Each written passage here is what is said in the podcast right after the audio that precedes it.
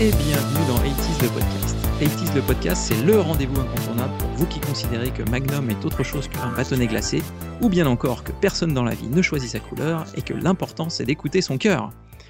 Alors aujourd'hui, pour cette nouvelle croisière dans les années 80, je reçois des historiques, des invités et des petits nouveaux, moins nouveaux qu'à l'habitude. Donc, on va commencer par les historiques, à savoir Nico. Est-ce que ça va, Nico?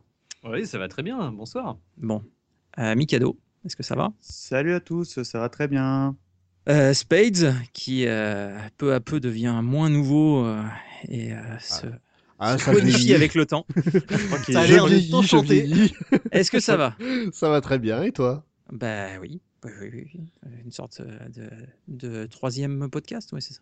Euh, et puis, ben, on a, on a l'honneur d'avoir un invité ce soir, euh, à savoir Yao. Est-ce que ça va, Yao?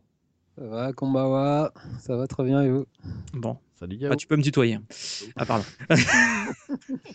bon, euh, eh ben, écoutez, messieurs, euh, pour ce, ce nouveau numéro, on a choisi de s'intéresser, alors c'est un paradoxe, aux dessins animés oubliés.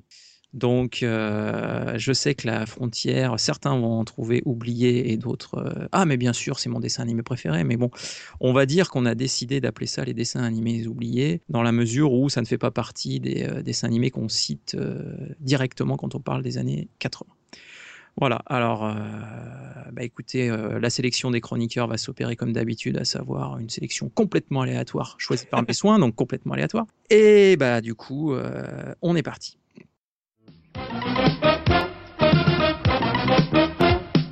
Récré à deux, enfin récré à deux. Quel plaisir ça me fait de vous retrouver et de vous revoir enfin sourire et de chanter avec vous qu'il fait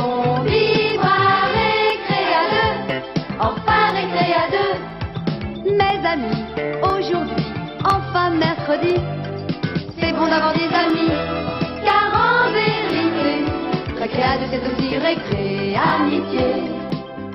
Donc, euh, bah, on va commencer du coup par, par l'invité, à tout seigneur, tout honneur. Euh, Yao, déjà, est-ce que tu peux nous, euh, nous parler de toi un peu?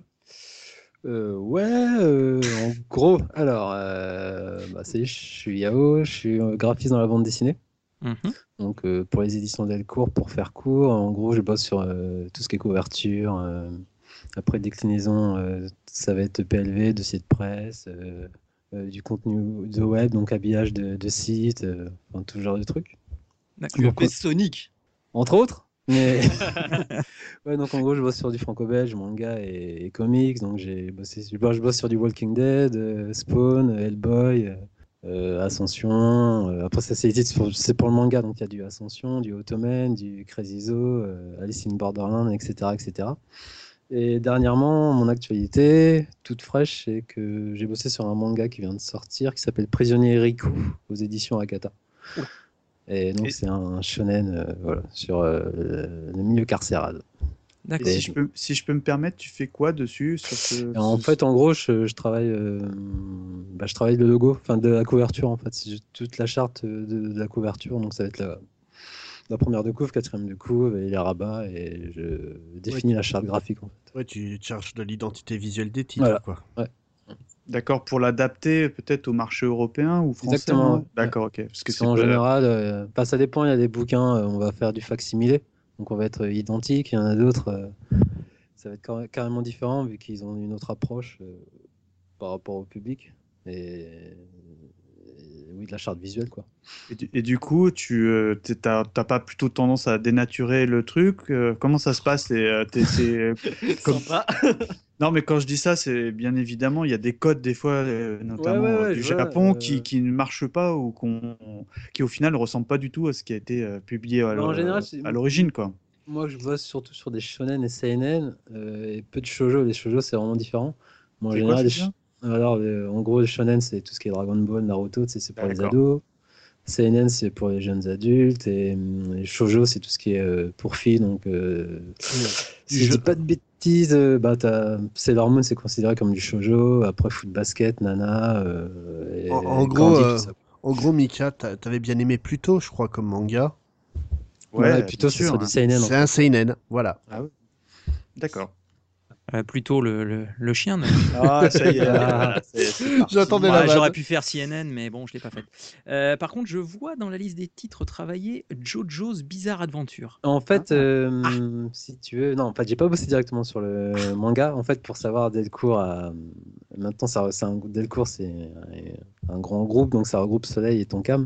Mhm. Et donc, du coup, Jojo, c'est plus la partie Tonkam. Mais en fait, moi, je bosse vraiment sur euh, la communication, donc ça va être des habillages de sites, euh, des pubs pour des magazines, en fait, parce qu'il y a déjà un autre graphiste qui bosse sur Jojo en tant Mhm. que tel, et moi, c'est plus l'adaptation, euh, dis, communication. Justement, Jojo, c'est un super be- bel exemple de, de travail visuel. Sachant que- qu'en France, c'est édité en saison, ce qui n'est pas du tout le cas euh, au Japon. Il a fallu créer Mhm. toute une identité visuelle saison par saison.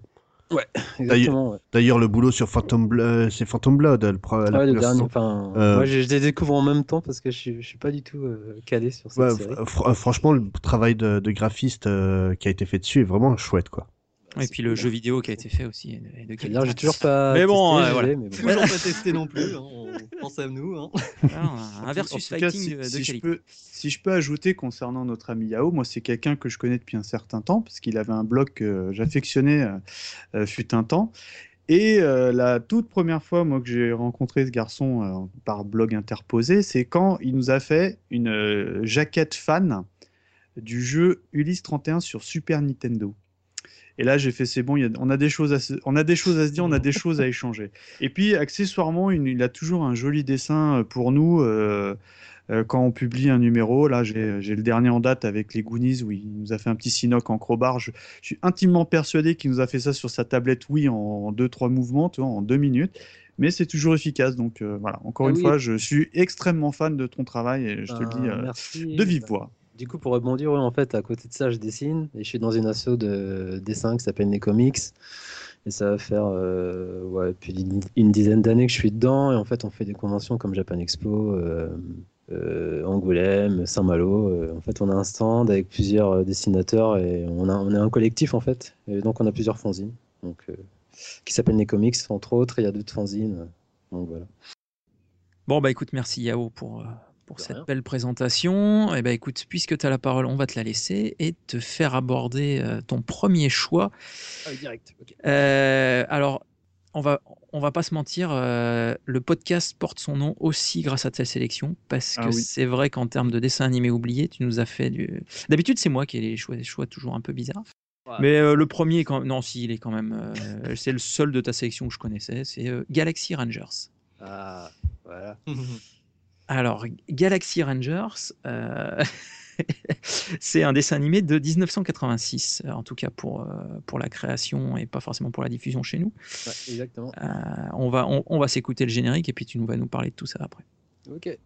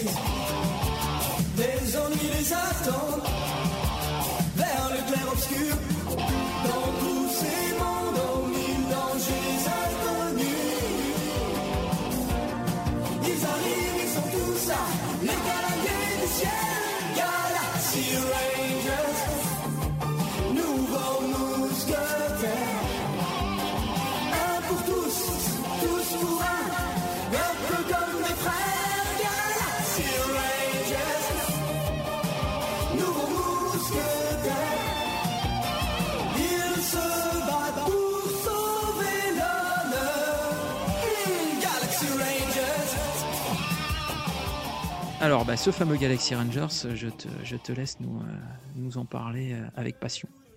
Enfin, pour commencer, moi aussi c'est super flou cette série. Hein. J'ai pas revu depuis, euh, depuis des lustres, donc je vous fais quand même un résumé.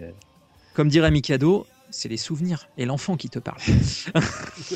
Euh, ouais, euh, donc ouais, en fait, en gros c'est euh, quatre Rangers, c'est des justiciers galactiques qui sont dotés de super pouvoirs.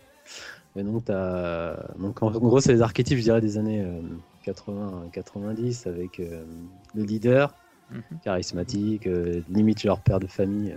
Blond, bien sûr. Avec, avec une moustache ou pas Ah non, non, c'est le moustachu.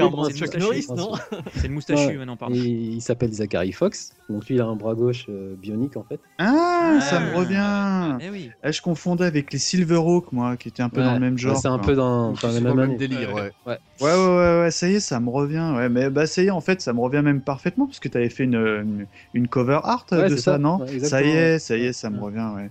Euh, donc après, t'as Shane Guzman, le rebelle, beau gosse, euh, blond, qui a, qui a deux guns et qui, je crois qu'il est quasiment invincible en fait avec ses pouvoirs. Après, t'as la fille Ni- Nico qui est un peu, euh, je crois, télépathique, enfin des pouvoirs psychiques. Les filles ont toujours des pouvoirs psychiques. Et après, t'as le noir de service, je dirais, Walter, Qui meurt intello. à chaque début d'épisode. Non, mais son pouvoir, c'est c'est un peu le geek voilà, de la bombe. Voilà. Ah. Data. Donc voilà, et donc c'est en fait ils évoluent dans un Far West futuriste et ils, ils chevauchent euh, Ça, c'est beau. Le Far West futuriste, j'avoue que ça me régale. des chevaux cybernétiques. c'était très et- à la mode à l'époque. hein. Et voilà, ouais. Et donc voilà, après t'as une galerie de méchants et en fait j'ai vraiment très très peu de souvenirs parce qu'en gros il y a 65 épisodes alors que Ce qui est pas mal dans- déjà. Enfin, pour moi j'ai- l'impression ouais. d'en avoir tu vois même pas vu une dizaine Mhm. en gros et donc en fait c'est une série euh, américaine. Mais je crois qu'il y a une prod euh, l'animation a été faite par un studio japonais en fait D'accord. Parce Ça se faisait beaucoup à l'époque. hein. Ouais, parce que ce qui m'a étonné, j'ai revu du. un peu pour préparer euh, l'émission.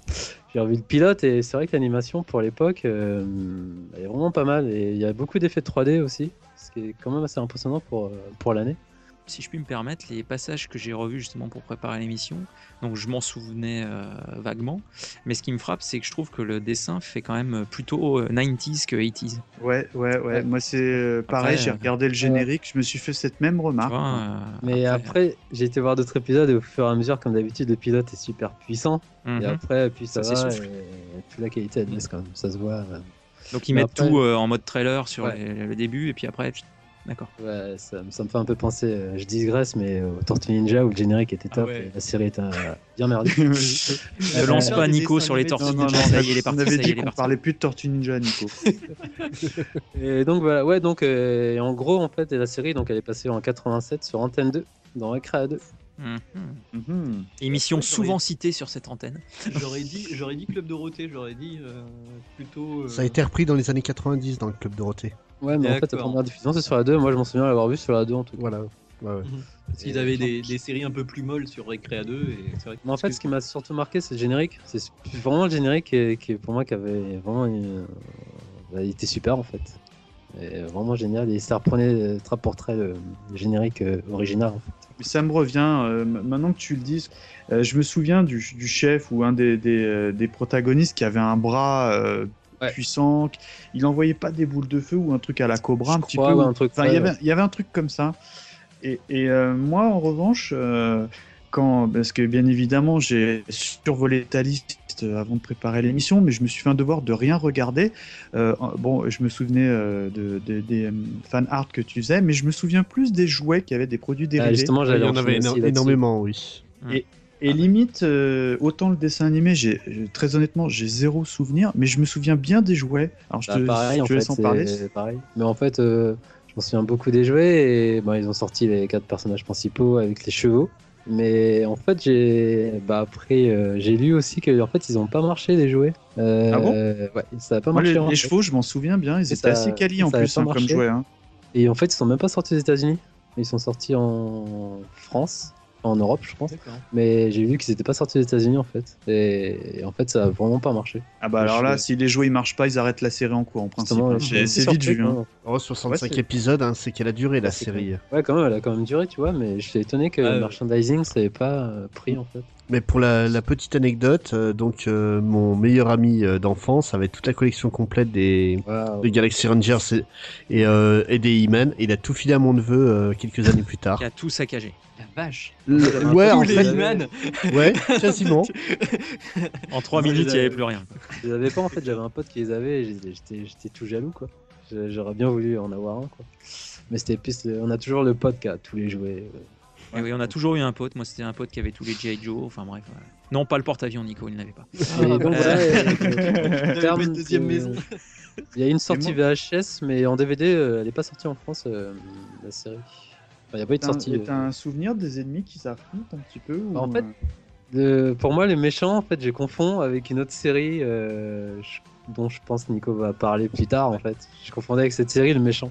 Donc c'est pour ça les aussi, ennemis. euh, euh, ouais, quand t'as lancé euh, les Galaxy Rangers, en fait, moi quand j'ai fait mes recherches pour ma série à moi, dont j'avais oublié le nom, euh, bah, je suis tombé sur les Galaxy Rangers directement en fait. C'est voilà. c'est- Et, et... le méchant est plus iconique, je trouve. mais ouais, voilà. Et pour moi, le méchant, c'était le méchant de la série de Nico, en fait. Donc c'est pour Ouais. ça les Mais, ennemis. euh, mais- moi, ça m'étonne pas qu'on mélange, hein, parce que, encore une fois, euh, Galaxy Ranger, Silverhawk, tout ça, je sais pas si c'est celui-là dont vous allez parler, mais, euh, mais euh, pour moi, c'était le même truc, tu vois. Ouais, et- mais carrément. ouais. Et euh, bon, après, évidemment que c'est pas pareil, mais au, ni- au niveau des codes, bah ça, Yao, je pense qu'il en, parlera mieux que moi, mais au niveau des codes graphiques d'époque, euh, pour moi, tu vois, Galaxy Ranger, euh, j'étais vraiment intimement persuadé que c'était euh, une prod, en tout cas, de- des années 90, quoi, plus que des années 80. Ça fait Euh, Dans le code, dans le code graphique, quoi. Ça fait beaucoup Ouais. penser à Cops aussi, dans le même style. Ouais, exactement. Ouais. Cops, à Ah oui, série Cops, Cops, ouais, ouais, ouais, voilà. mais ça c'est plus récent, ça, c'est plus 90s, ça, non?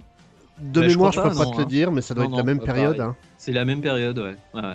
Et au niveau anecdote, ça a inspiré Walker Texas Ranger ou pas Non. Effectivement, la c'est- moustache, on peut y être. Quoi. Bobby Six Killer, tout ça. Mais comme je disais, c'était Chuck vraiment Norris les dans effets l'espace, 3D, je veux voir ça. C'était vraiment les effets 3D, c'était assez bluffant pour l'époque et même, en- même maintenant, je trouve que ça passe très bien en fait. Enfin, dans le pilote en tout cas. Il y, a, il y a un vrai côté masque aussi, je trouve, au niveau euh, du design général. euh, En je tout pense cas, que c'est ça- exactement les mêmes. euh, en gros, en fait, le gros méchant, c'est une sorte d'oiseau avec des cornes. Et, en fait, et là, je m'en- ça m'en rappelle quand je vois les images, mais ça- Tu fais rêver là, je te le dis honnêtement. Un gros oiseau avec des Un- cordes là, un je oiseau suis- avec une corne, ouais, c'est. ouh. avec des cornes. mais- Avec des cornes. Bah, ça fait un peu aussi euh, ben, très fantasy, style Star Wars dans, dans l'esprit, tu vois. hum, hum, hum. Bon, bah écoute, merci Voilà Yao pour pour, cette pour première sélection. Bah du coup, Nico, hein, tu vas nous faire euh, Bah, enchaîner, euh, t- ton, ton premier choix. Alors, ce premier choix, euh, c'est Brave Star. Oui, tout à fait. Et ben, on va se, Ah, déjà, oui, déjà c'est se faire le générique. Et puis, euh, alors, non, non, ju- juste pour dire que c'est une série de 1987, série américaine de 65 épisodes. Et ben, on va s'écouter le générique et en discuter ensuite. Champion de justice. Bravstar.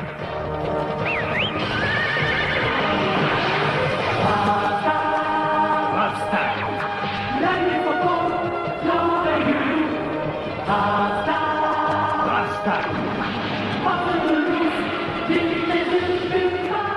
Alors effectivement, Brave Star, euh, je comprends pourquoi tu disais qu'il y avait un léger lien avec la- le choix d'Yao. Donc euh, parle-nous de cette euh, superbe série. Donc, euh, bref, Star, à pas confondre avec Black Star.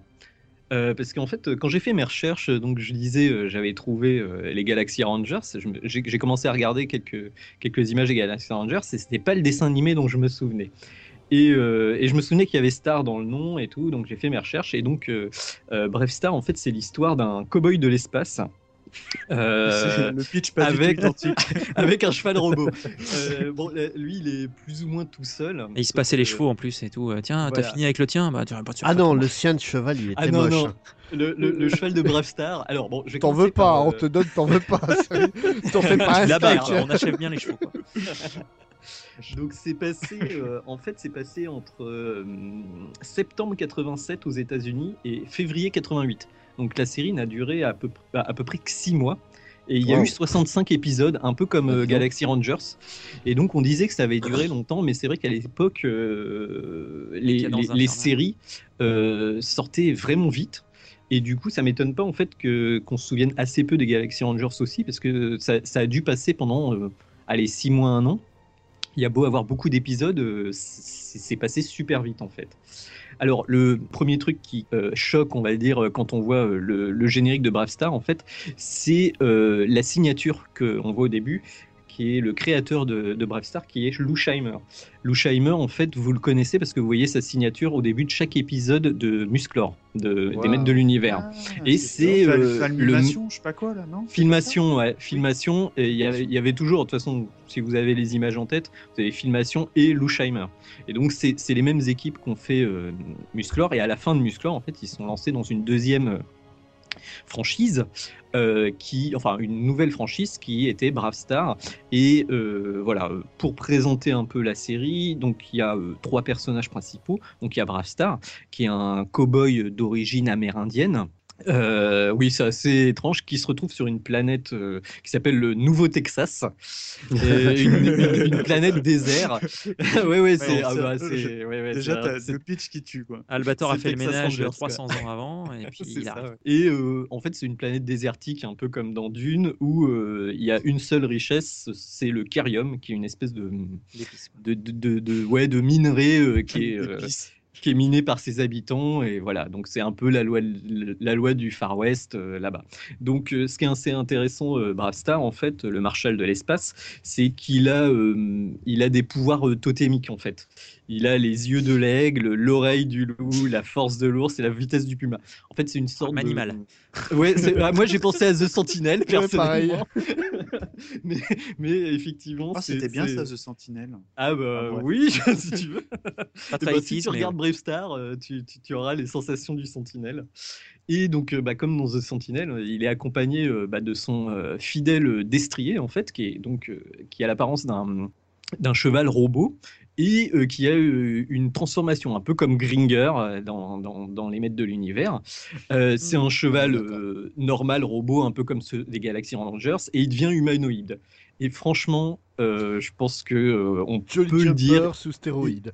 Oui, il est, il, est, il est sur ses pattes arrière, il a une espèce de carabine. Alors, faut savoir que Brave Star, lui, il est très pacifiste. Il est assez intelligent, il va essayer de dire Ah, bon, voilà, ré- Indien. résoudre les problèmes. Oui, mais ouais, mais vraiment, en fait, Ah. c'est assez caricatural.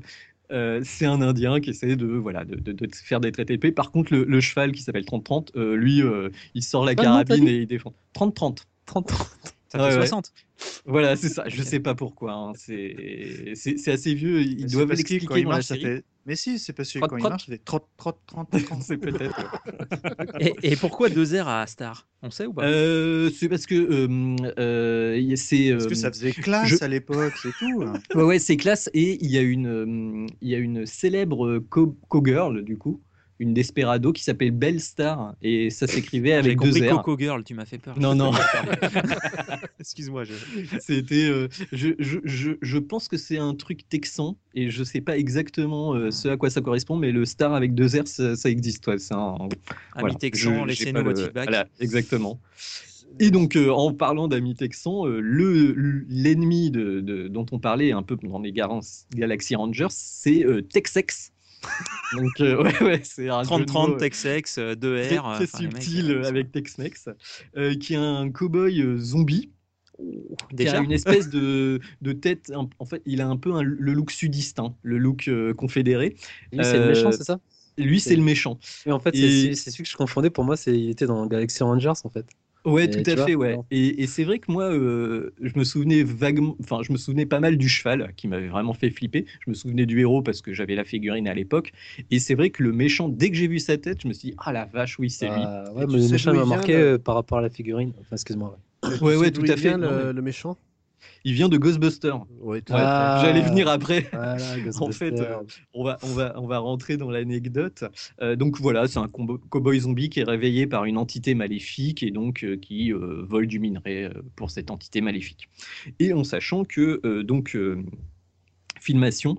Euh, on en avait parlé pendant l'épisode la En fait, à l'époque, il y euh, avait deux séries Ghostbusters. Il y avait une série qui était euh, inspirée des films et une autre série qui était inspirée de comics des années 60 américains.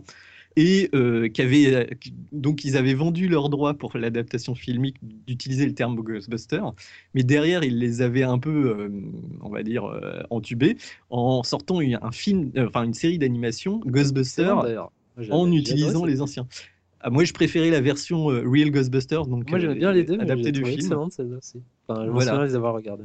Et en fait, euh, ce Texex est un personnage de Ghostbusters qui avait tellement plu euh, à Lou Scheimer, donc le créateur de la série, qui s'est dit bah, ce serait pas mal euh, de le récupérer pour le mettre dans, dans, dans- dans un scénario cowboy en fait.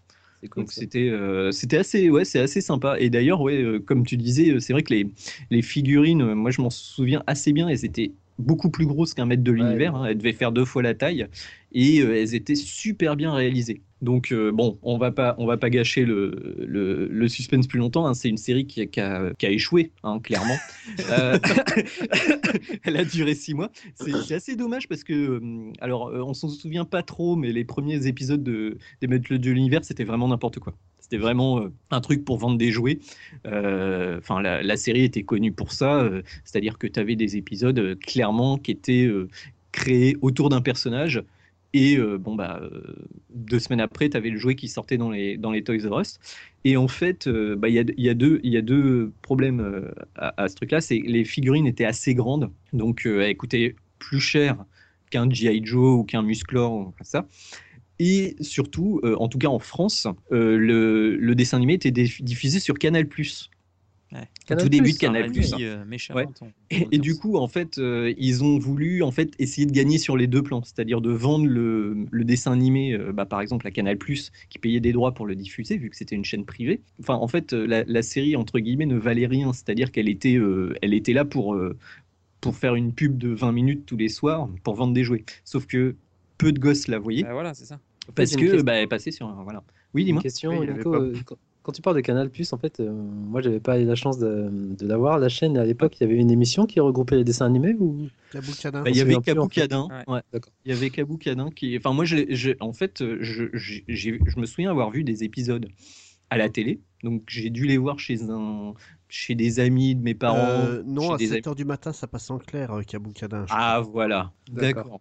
Parce que je me souviens l'avoir vu. Je me souviens plus dans quelle situation, mais si tu dis ouais, ça passait en clair, je devais les voir à ce moment-là.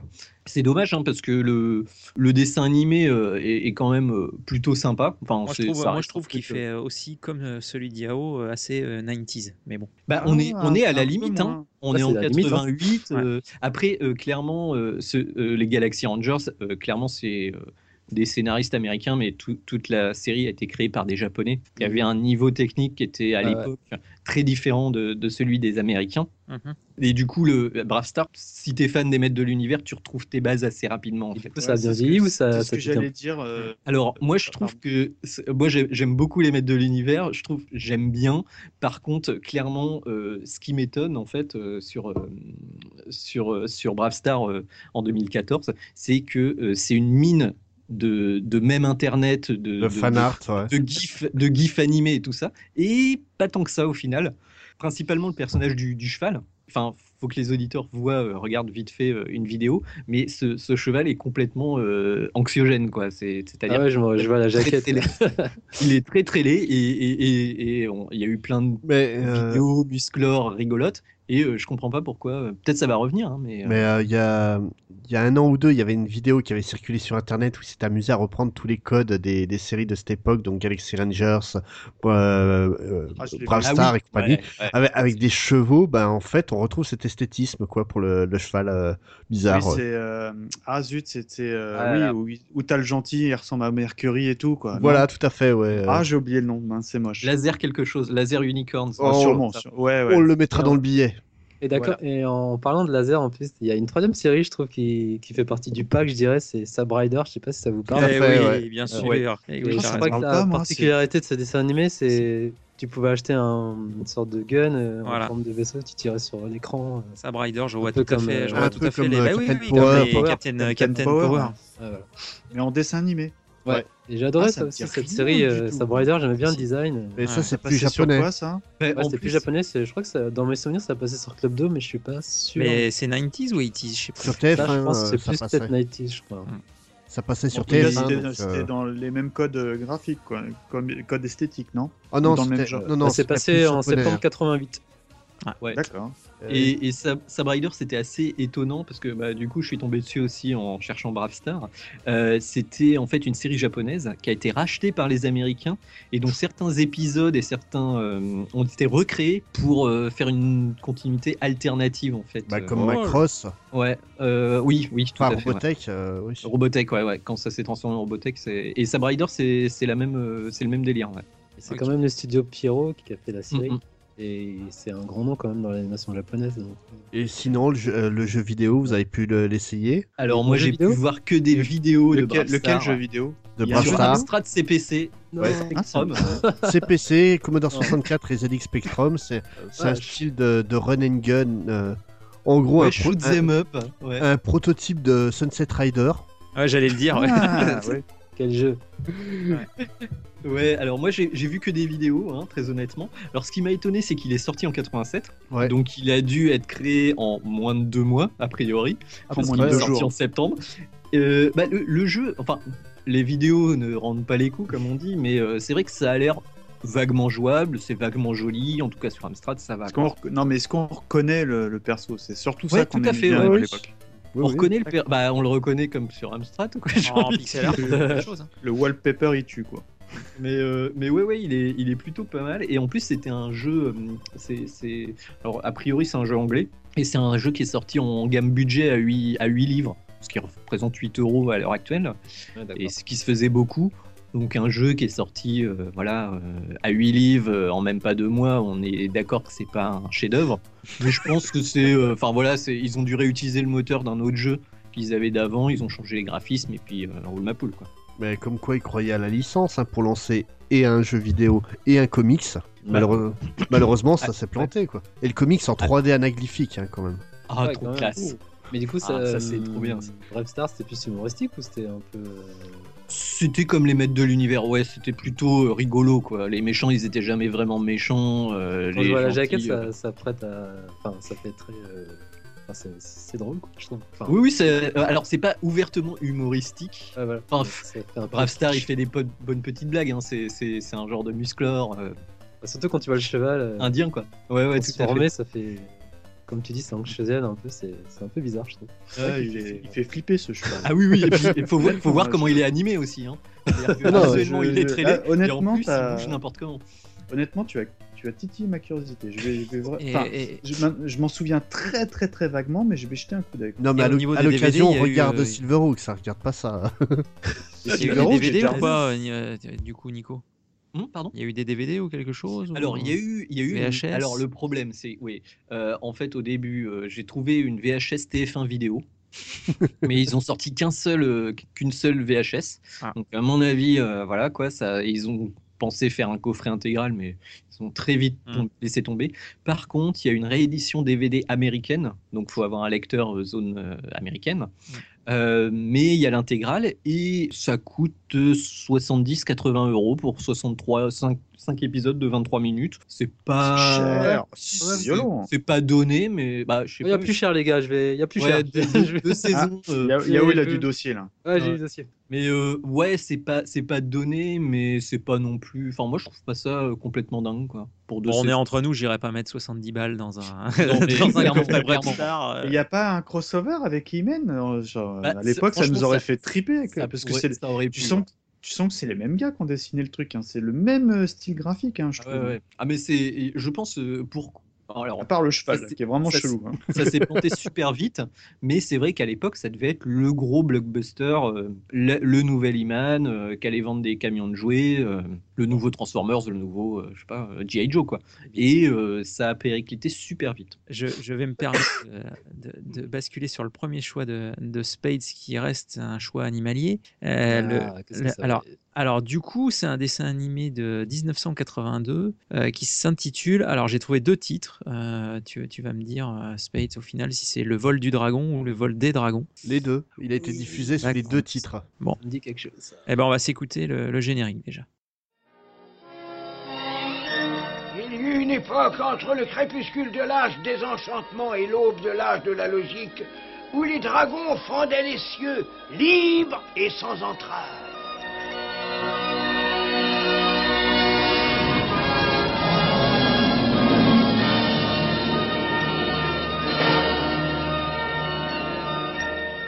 Regarde tout en bas, Gorbache, mon ami. Sur la planète Terre, juste en dessous de nous, règne le chaos et la confusion. L'humanité toute entière se trouve devant un choix historique. Un monde magique ou un monde scientifique. Lequel va-t-elle choisir? Bon, donc du coup, ce, vol du ou des dragons, il y en a plusieurs, mais au final, euh, tu vas nous expliquer le pourquoi du comment. Je te laisse nous en parler, euh, Spades. Donc, comme tu l'as dit, c'est un film d'animation qui est sorti en 82 qui était destiné à la télé. En gros, l'histoire, ça raconte l'histoire de Carolinus, le mage vert, qui, voyant que l'humanité a fait le choix d'un monde scientifique plutôt que d'un monde féerique, décide de convoquer ses trois frères magiciens, Solarius le bleu, Lotadjan le doré et Omadon le terrible sorcier rouge, et leur propose de créer ensemble un monde à l'écart de celui des humains, où les créatures magiques pourront vivre en paix. Omadon refuse ce pacte et décide de devenir le maître du monde. Ouais, quand on s'appelle le terrible sorcier rouge, forcément. Euh, mais comme, euh, comme les autres n'ont pas le droit d'agir contre lui, il décide de monter une croisade de trois personnes, ça fait pas beaucoup, pour essayer d'arrêter Omadon à, à tout prix. Donc ils choisissent Neville, un paladin pur et, et courageux, Gorbash, le jeune dragon qui appartient à, à Carolinus, et ils choisissent Peter, un jeune homme qui vient de notre époque, enfin de- des années 80 plutôt, scientifique et, ro- et romancier, et surtout créateur d'un jeu de rôle, dont les figurines sont en fait les personnages de, de, de l'histoire que, que, nous- que nous raconte le dessin animé. Il va se retrouver aspiré dans le monde magique. Le problème, c'est qu'il va se retrouver fusionné avec Gorbash le dragon, et qu'il doit apprendre à devenir un dragon pour sauver le monde. D'accord, ça veut dire qu'il y a les deux, il y a les deux entités dans le truc ou non Il Euh, est devenu il, dragon? est devenu, il- en fait, il a, euh, Il son esprit a pris la place euh, du dragon, euh, de celui du dragon. Là, ça me dit. Mais ça Ça me me dit dit rien rien du tout. Non, c'est un Pareil, truc, ouais. c'est un truc qui a été diffusé uniquement euh, donc euh, sur euh, Antenne 2 à l'époque dans Recrea 2 en, pendant les fêtes de Noël en 84, 85 et 87. Ah, là, pas du tout. Et c'est un long métrage ou c'est une série? C'est un long métrage qui a été découpé en plusieurs épisodes ici. Ah, et euh, Ah, les boules, la suite l'année prochaine? non, non, non, non, tu avais, tu avais euh, t- plusieurs jours d'affilée en fait. euh, C'était en trois ou quatre épisodes et euh, en fait tu avais toute, toute la- l'histoire dans la, dans la même semaine quoi. Tu, t'en sou- tu te rappelles avoir regardé à l'époque. euh, C'est un truc qui m'a profondément marqué. Et euh, j'avais des images, j'ai passé des, des mois et des mois à essayer de savoir ce que c'est. Et euh, donc, je- le truc, c'est qu'il n'existe aucun DVD de, français de, de ce dessin animé. Le- la seule source française qu'on peut trouver, c'est des fans du dessin animé qui ont récupéré le DVD américain et sur lequel ils ont collé la VF euh, des, des VHS qu'ils avaient. Ah, c'est cool ça. Donc on trouve ça, ça, par- c'est- on ouais. trouve ça par un biais totalement illégal, malheureusement.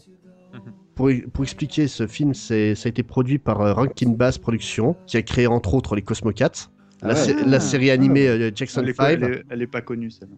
euh, la, la série animée Jackson 5, mais aussi, Jackson des, Five. mais, mais aussi des, des films comme La Dernière Licorne, qui est, exact- Oh, énormissime. qui est exactement dans la même lignée Ah, que, Le Vol des Dragons, ou alors encore certains euh, des adaptations de Tolkien comme Le Hobbit et Le Retour du Roi. Avoir absolument euh, la licorne. mais il y a Là, des et, ce qu'il faut, ce qu'il savoir, c'est qu'en fait, la, euh, la dernière licorne, le vol du- euh, des dragons, le Hobbit et le Retour du Roi sont des films qui ont été réalisés pour Rankin Bass Productions par un studio japonais qui s'appelle Topcraft. C'est un studio qui, euh, qui dit pas grand chose à, à beaucoup de monde. Ils ont et leur euh, chef-d'œuvre, c'est un, film réalisé par un type pas trop connu, un certain Hayao Miyazaki. Non, je sais pas, Un film qui porte le nom de Nausicaa de la vallée du vent. par exemple. Donc les mecs, euh, après, euh, après Nausicaa, justement, quitteront Top, euh, Topcraft pour créer Ghibli avec, euh, avec euh, Miyazaki. Ok. D'accord. Donc- Et tu l'as re- tu l'as revu, Nico oui. les deux ans d'émission. Et Oui. euh, ça, ça a pris un petit coup de vieux, c'est toujours efficace. Donc, C'est la euh, Madeleine de Proust qui parle ou quoi? donc euh, le style graphique fait vraiment daté. On sent que c'est le début des années 80. C'est- c'est- on retrouve un peu le même style que dans, dans la dernière licorne, justement. On sent, le, on sent le- les années 80 dedans. Moi, de ce que je m'en souviens, ça me faisait plus penser à du Donjon et Dragon, mais le dessin animé là. Euh, le Non. sourire du dragon. Ouais, je sais plus. Enfin, le truc où t'avais Oui, les mômes là oui, qui jouaient sur le plateau de jeu là. Non, non, ça fait Ouais, beaucoup. exactement, je pensais à ça aussi. ça- non, non, ça fait beaucoup plus, euh, beaucoup plus daté que ça quand même. C'est Par pas- contre- Moi, je trouve ça plus artistique, hein, très Ouais. honnêtement. Bah, pareil. Pas, pas forcément daté, mais euh, en fait, c'est pas. Enfin, le, le sourire du dragon, là, l'adaptation de D&D, ça fait très série animée euh, comme Il y en Américaine, avait des tonnes voilà. avec plein de personnages très caricaturaux. Alors que là, je trouve qu'il y a vraiment une touche, euh, même plus années 70 en fait. que Ouais. 80 et euh, que je trouve assez artistique. hein. C'est vrai que les images sont vraiment belles. Mais euh, Ça ouais, m'a non. donné envie de revoir la dernière licorne. J'adore ça. La dernière licorne, c'est super joli. hein. Mais si, surtout la si- musique. si tu aimes la dernière licorne et que tu aimes la musique euh, Ouais, du ouais, film, grave. mate le vol des, des dragons. Euh, c'est exactement le même musicien, donc Morelos, qui, fait, Ouais. qui a fait la musique des deux. Dans la dernière licorne, t'avais une chanson qui était chantée par America, si tu te rappelles. Ouais, ouais, je m'en souviens. Et là, en fait, euh, l'un des génériques euh, de la, du vol du dragon, c'est une chanson qui est chantée par euh, euh, celui qui chantait euh, American Pie. Je sais pas si vous vous rappelez de cette chanson. Ah, American Pie. Voilà, toi. Si, toi, tu je te rappelles, voilà. Et qui était une méga star à l'époque. Ok. D'accord. Sinon, pour la petite anecdote, euh, c'est qu'il faut savoir que donc le, le, le mage Carolinus était doublé en, en VO Ah, par euh, James dire- Earl ah, Jones. J'allais te dire, j'ai un Non. James Earl Jones au, au générique. Et en français, on avait du Georges Hernandez et un certain Roger Carrel. Je sais pas si vous Hernandez. connaissez. Ah, Ah, non, Roger Carrel, non, je sais pas. On va en reparler d'ailleurs. bon. Il y a des chances qu'on en reparle de Carrel. Je dis Mais, ça, euh, je dirais. Et ouais, et de Hernandez aussi. Mais voilà, ça c'est le genre, euh, c'est le, le genre de, de film quand on en parle sur les forums et qu'on tombe sur les personnes qui l'ont vu à l'époque, ça a laissé un souvenir assez indélébile. D'accord. Bah, tu vois, tu as titillé Ouais. ma curiosité, là, surtout pour le, ouais. celui de la licorne, m'a- ça m'interpelle. Hein. Ah, il est très triste, hein, la licorne aussi. hein. Ah, bah Licorne, non. ouais, il est super triste. Enfin, ça fait longtemps que je l'ai pas revu, mais. Un trio moi, Un trio Oh non, non euh, Le coup, de- le coup Mon du cheval, cheval, il est tombé, il est tombé dans le sable. le coup dans mes mémoires, il est super bien animé, la licorne, mais du coup, faudrait Eh que je le ben. revoie. Eh ben écoute Spade, merci Et tu- beaucoup pour, euh, pour ce vol du dragon. Euh, on va passer sur le, le premier choix de, de Mikado, euh, qui va nous emmener un peu euh, dire bonjour à quelqu'un, à savoir Tal bonjour d'Albert. Et une, euh, une série euh, Hey, plutôt 70s le podcast d'ailleurs, Ah oui, mais, euh, mais bon qu'on a à peu près tous connu dans les années euh, 80. Donc alors c'est une série de, de 110 épisodes et on la va s'écouter, on va s'écouter le générique déjà.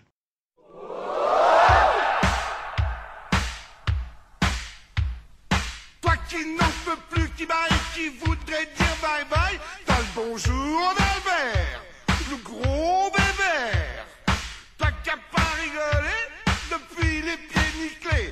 bonjour d'Albert, le gros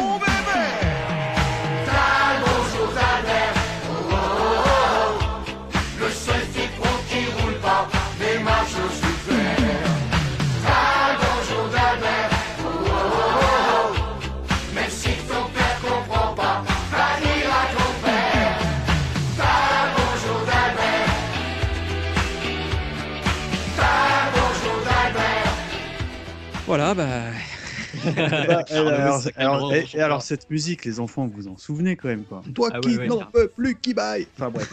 bah, moi en fait, euh, bizarrement, je me souvenais plus du générique euh, de Carlos que du dessin animé en lui-même. Euh, bah, que vous dire sur Tal Bonjour d'Albert? Mais En fait, c'est une série, euh, comme disait euh, Sirf, qui est de 110 épisodes quand même produite et présentée à l'époque par un certain euh, Bill Cosby. Euh, cette série date de, en vrai de 1972. Et euh, le truc, c'est que pourquoi ça passe dans les tease le podcast? Parce que cette, cette série est arrivée chez nous en avril euh, euh, 1985 sur Canal+. Et en fait, on a eu le droit directement à la septième saison. Voilà. L'histoire, en fait, c'est l'histoire de 4-5 copains euh, afro-américains euh, qui vivent dans les quartiers pauvres de Philadelphie et qui font face pardon, à leurs préoccupations euh, quotidiennes, comme par exemple les sorties scolaires, les études, etc. Mais également sur des, sur des questions de société qui sont un peu plus profondes, comme le racisme, la drogue, et- etc.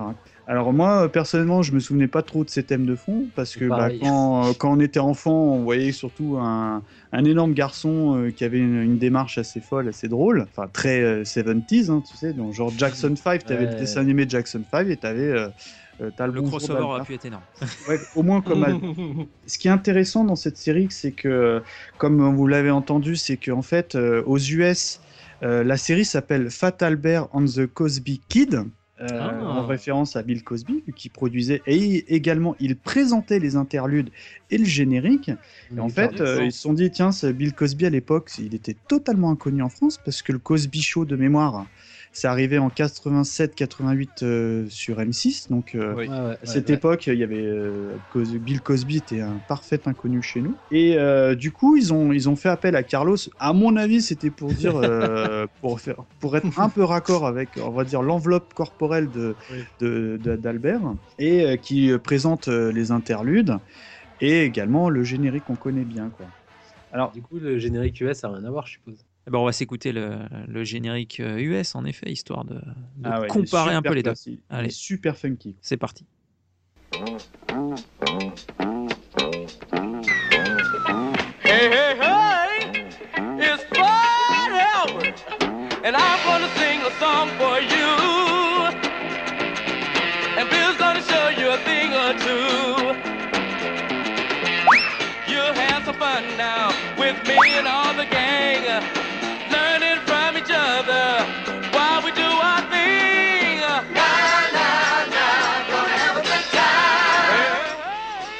Bill Cosby coming at you with music and fun, and if you're not careful, you may learn something before it's done.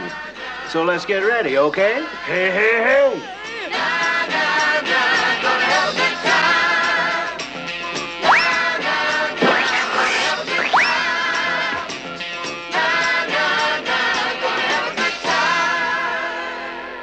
Euh, ouais, c'est autre chose. Mais moi, on critique, mais moi, j'ai, moi quand j'étais enfant, euh, Carlos déjà, c'était, euh, c'était, c'est les- tous les Big enfants. bisous. les- Ouais, on était, on est, moi j'aimais bien euh, Carlos quoi. Et, et cette chanson, moi j'étais assez client. Pour moi, Carlos, c'est ça, c'est- c'était le bonjour d'Al- d'Albert. Ah ouais, ouais, moi aussi. La, la- la chanson number one de Carlos quand j'étais môme, Ah c'était celle-là. Pour moi, ouais. En fait, je m'étais évidemment jamais posé, euh, enfin questionné sur le doublage français. Mais déjà, faut savoir que Albert est doublé par un certain Roger Carrel, pour ne citer que Décidément, ce monsieur est, est- est surtout est gratte à tous les râteliers et partout. Pour avoir un peu regardé euh, quelques épisodes pour préparer l'émission, j'ai halluciné sur euh, la médiocrité du doublage français parce que euh, ce, qui est, ce qui est culte aux États-Unis euh, concernant donc Albert Fat Albert, c'est le fameux Hey Hey Hey que Bill Cosby dégaine dès que possible. Et en fait, ce fameux Hey Hey Hey devient Oh dis donc, dis donc en France. Ah, Et là, tout de suite, il y a une connotation. Tu dis, tiens, il y a Michel Leb qui est venu faire euh, la traite française, et euh, tu vois. Et aujourd'hui, j'ai regardé ça avec mes yeux d'adulte, je fais, putain, mais c'est vachement clicheton en fait, c'est, c'est, pas possible, limite, quoi, ouais. tu vois. Et en plus, le doublage d'Albert, euh, je pense que Karel, il prend la voix qu'il a, qu'il prenait dans, dans Alf. Enfin, enfin, je sais pas. Enfin, je, je suis désolé, j'ai vraiment pas, pas, pas du tout apprécié. Tout ça pour dire que, bah, euh, honnêtement, euh, j'en garde pas non plus un souvenir ému. Mal vieilli, Euh, du coup.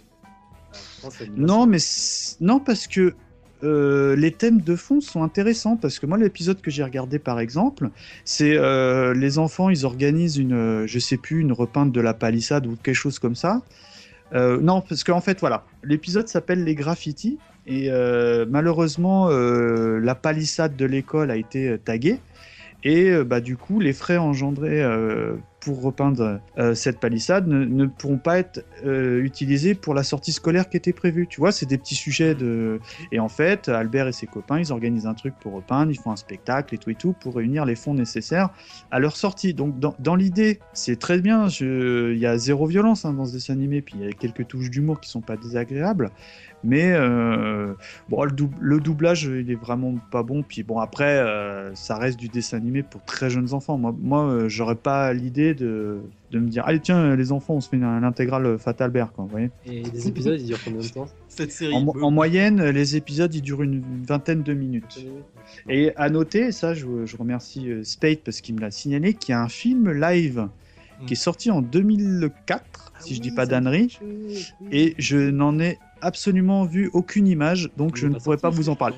Euh, Je l'ai vu et honnêtement, ça, c'est sans plus quoi. C'est une comédie euh, très ras de plafond qui- où euh, les revanche- personnages du dessin animé viennent dans la réalité et découvrent que la vie est plus dure en vrai que dans un dessin animé. Oh, ça, là là, oh le Ça, pitch qui marche pas. Ouais, l'idée.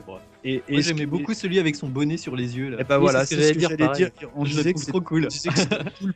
Et, Oui, juste- celui qui a le, bo- le bonnet euh, rose, en fait. oh, On voit ouais, ouais. On voit jamais son visage d'ailleurs. et justement, dans le film, c'est la seule vanne drôle quand ils essaient de voir euh, ce qu'il y a sous son bonnet. Il y a un deuxième bonnet. Bah en fait, on n'y sait pas. À chaque fois qu'il soulève, les gens s'évanouissent. Et de mémoire, ils allaient pas dans des salles d'arcade ou je confonds je- Pour moi, ils allaient dans des salles d'arcade. mais bon. Très, très honnêtement, je t'avouerai que je me suis pas fait les 110 épisodes, donc je peux pas te dire, mais euh, je, je, sais pas, je suis désolé. Et au niveau DVD, rien du tout alors? J'ai Bon, pas trouvé. Ouais, il y a le film, quoi. voilà. Ah, ok. Eh ben, écoute, merci Mika. Euh, je vais euh, prendre mon premier choix. Alors, euh, j'imagine que ça va peut-être parler à certains d'entre vous, enfin je l'espère. Ça s'appelle euh, l'Académie des Ninjas. Oh Ah. yes Eh bien sûr, Eh oui. Indispensable. C'est Ah, l'Académie des Neufs, non? C'est ça? C'est Oui, c'est Ninja. ça.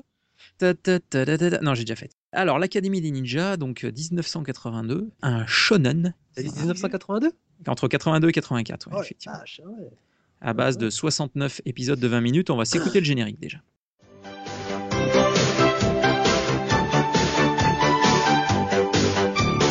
Pour devenir un vrai ninja, mon petit Nicolas. Faut travailler, faut appliquer, sans jamais te lasser.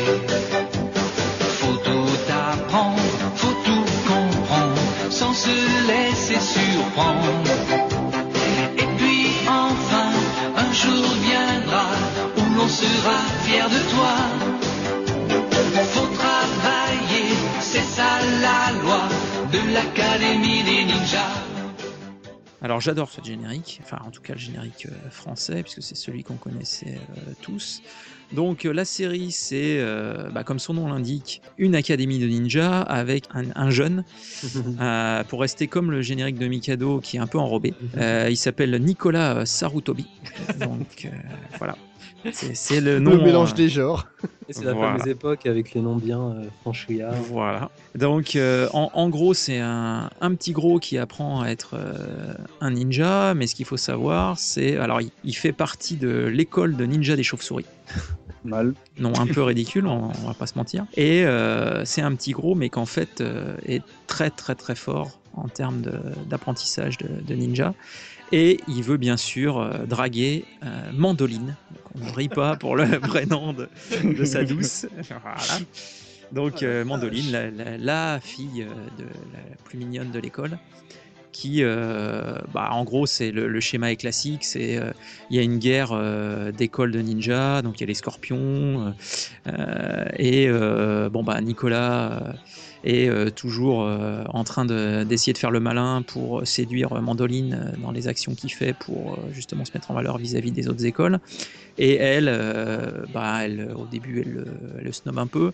Et en fait, elle le sauve à plusieurs reprises. Euh, moi, ce, qui, ce que j'adorais, alors il y, a- il y a un côté dans le graphisme qui fait très Nicky Larson, euh, notamment sur les euh, Nicky- entre Nicky Larson et Cat Size en fait, sur, sur, sur certains dessins, notamment les, les méchants avec des grosses lunettes de soleil ou effectivement le côté très très rapide en termes d'animation. Par contre, il y a des, y a- enfin il y a des, il y a des graphismes qui sont, enfin il y a des côtés dans le graphisme qui sont quand même assez laids. Mais excuse-moi de te couper, mais voilà. la série elle est passée en 82 euh, au Japon ou en France? Alors a priori, euh, dans les recherches que j'ai faites, elle a été produite en 82, donc j'imagine au Japon, mais en France, euh, elle est passée beaucoup plus tard. Ah, j'ai croyais vraiment plus vieille que ça en fait, cette série. Je croyais qu'elle était de 87. dans- Parce qu'au niveau de l'anime, je trouvais ça pas dégueu justement. Et... Comment ça, 82. tu, trou- tu, tu croyais que c'était Euh, plus récent, tu veux dire? Ouais, ouais, plus récent, parce que moi je croyais que c'était produit en 87, tu vois. non, non, non, non, moi- je me rappelle effectivement que c'était, ça passait plutôt vers la fin des années 80. Chez Euh, Dorothée notamment, oui. Voilà, notamment. Et euh, oui, oui, il y, a des- il y a des trucs où moi je trouvais ça très beau, mais euh, il y a quand même des, des points. Alors, il y a comme, comme le dessin animé euh, Fatal Bear, les doublages sont, sont pas terribles, et, euh, et la musique non plus. Mais, euh, mais ce qui était vraiment sympa, c'est le côté humour. Et euh, le personnage de, de Nicolas qui est euh, très attachant. En plus, moi, j'avais tendance à être un petit gros euh, quand j'étais quand j'étais ado, donc je m'identifiais. Bon, Merci après, coucher. euh, après, je vais pas, je vais coup, pas te des- que, j'avais pas de déguisement de ninja, mais j'ai toujours bien aimé les ninjas. Perso, le seul truc que j'ai retenu de la série, c'était le, le pouvoir magique de Nicolas qui consistait à utiliser le vent pour soulever les jupes des filles. Exactement. Eh oui. Pareil. Bah, D'où la mouvance un peu, euh, on va dire, City Hunter et euh, ce côté un peu euh, voyeurisme. euh. mais euh, mais, mais enfin, moi, moi j'avoue que ce, ce dessin animé, alors j'ai revu quelques épisodes justement pour préparer l'émission. Franchement, ça fait vraiment bien, bien, son- ça remplit bien son office. C'est-à-dire, c'est des épisodes de 20 minutes. Euh, du coup, donc c'est suffisant parce que si c'était plus long, euh, effectivement, euh, on, ça, on, enfin, on sait pas qu'on s'ennuierait, mais c'est un Mhm. format très très efficace et les espèces de rivalités. Donc, on a eu la même chose dans euh, Olivier Tom pour le foot, mais euh, Mhm. d'avoir plusieurs écoles euh, l'une contre l'autre et ainsi de suite. Il y a toujours des, euh, des personnalités, un chef emblématique de chacune des écoles et euh, des ennemis communs. Après, il y a des alliances, des choses comme ça. Donc, euh, et puis la fille qui est euh, soi-disant mignonne, mais euh, bon. Ça fait, c'est pas un peu un trip à la collège foufoufou un peu, non? Ouais, c'est ce Un- que j'allais dire. ouais. Oh, Oh, c'est- non, c'est beaucoup Tout moins est focalisé poussé, quand même Parce que là, principalement honnêtement, sur Nicolas, quoi, tu j'ai- vois, alors que le collège, il y en avait plusieurs, tu vois. Ouais, parce que je, je regardais le pareil pour les besoins de l'émission, juste le, le générique, j'en ai zéro souvenir hein, en revanche. Hein. souviens pas du tout. Non. Par contre, euh, mais elle avait pas un autre nom, la série? Pour moi, elle avait genre l'école des ninjas et l'académie des ninjas. Alors, il y avait les deux, effectivement. Il y avait les deux, mais euh, quand elle est passée euh, sur. euh, Elle est passée sur la 5, non? sur- Ouais, ouais. Alors, elle est passée Sur sur la la 5, 5, en effet. Et euh, moi, je me souviens de l'Académie des Ninjas. Effectivement, dans mon souvenir, c'est l'Académie des Ninjas. ça, me- ça me fait penser à Lucie L'amour et Rock'n'Roll qui avait Exactement. deux noms. euh, Exactement. Ah bon, Embrasse-moi avait noms Lucille. Embrasse-moi Lucille. Voilà, et- embrasse-moi, Lucille. Ma crêpe, pardon. Tu fais super bien le chat. En termes de DVD, euh, alors produire et dérivé, il n'y en a pas. hein, pas de reproduction du, euh, du, petit, du petit Nicolas. pas eu de jeu vidéo sur ça? Putain, Ça aurait été un petit jeu Euh, vidéo là-dessus. euh. Alors, a priori, il y a un jeu vidéo, si, si, euh, mais uniquement sorti au Japon sur bon, Famicom, euh, pas Disk System, mais Famicom, Mm. donc qui est la NES euh, japonaise. Et au niveau des DVD, il y en- c'est uniquement sorti au Japon également, mais très récemment, en 2008. Ah ouais Donc, c'est euh, issu d'un manga aussi. Ouais, Exactement. ouais, manga, qui est sorti en. France d'ailleurs. hein. Je sais plus chez quel éditeur, mais je crois qu'il en- il est sorti aussi. ouais, donc voilà. Donc, euh, oui, je sais pas si euh, tout, vous connaissiez tous du coup. Bah ouais, Euh, sauf oui. Mika. Et moi, je Ouais. suis un escroc, moi. je, je suis un imposteur, moi. Donc, euh, donc voilà. Euh, bah écoutez, on va, on va, on va basculer sur le deuxième choix de, de, de Yao. Euh, en l'occurrence, Alors là, c'est du lourd. En l'occurrence- série au monde. après Nicolas, on a un Adrien, Ouais. euh, sauveur du monde. Voilà. Un- Rien que ça. alors, de, de 1988. Donc, eh ben, on va, on va s'écouter le, le générique pour commencer, puis on en discute après.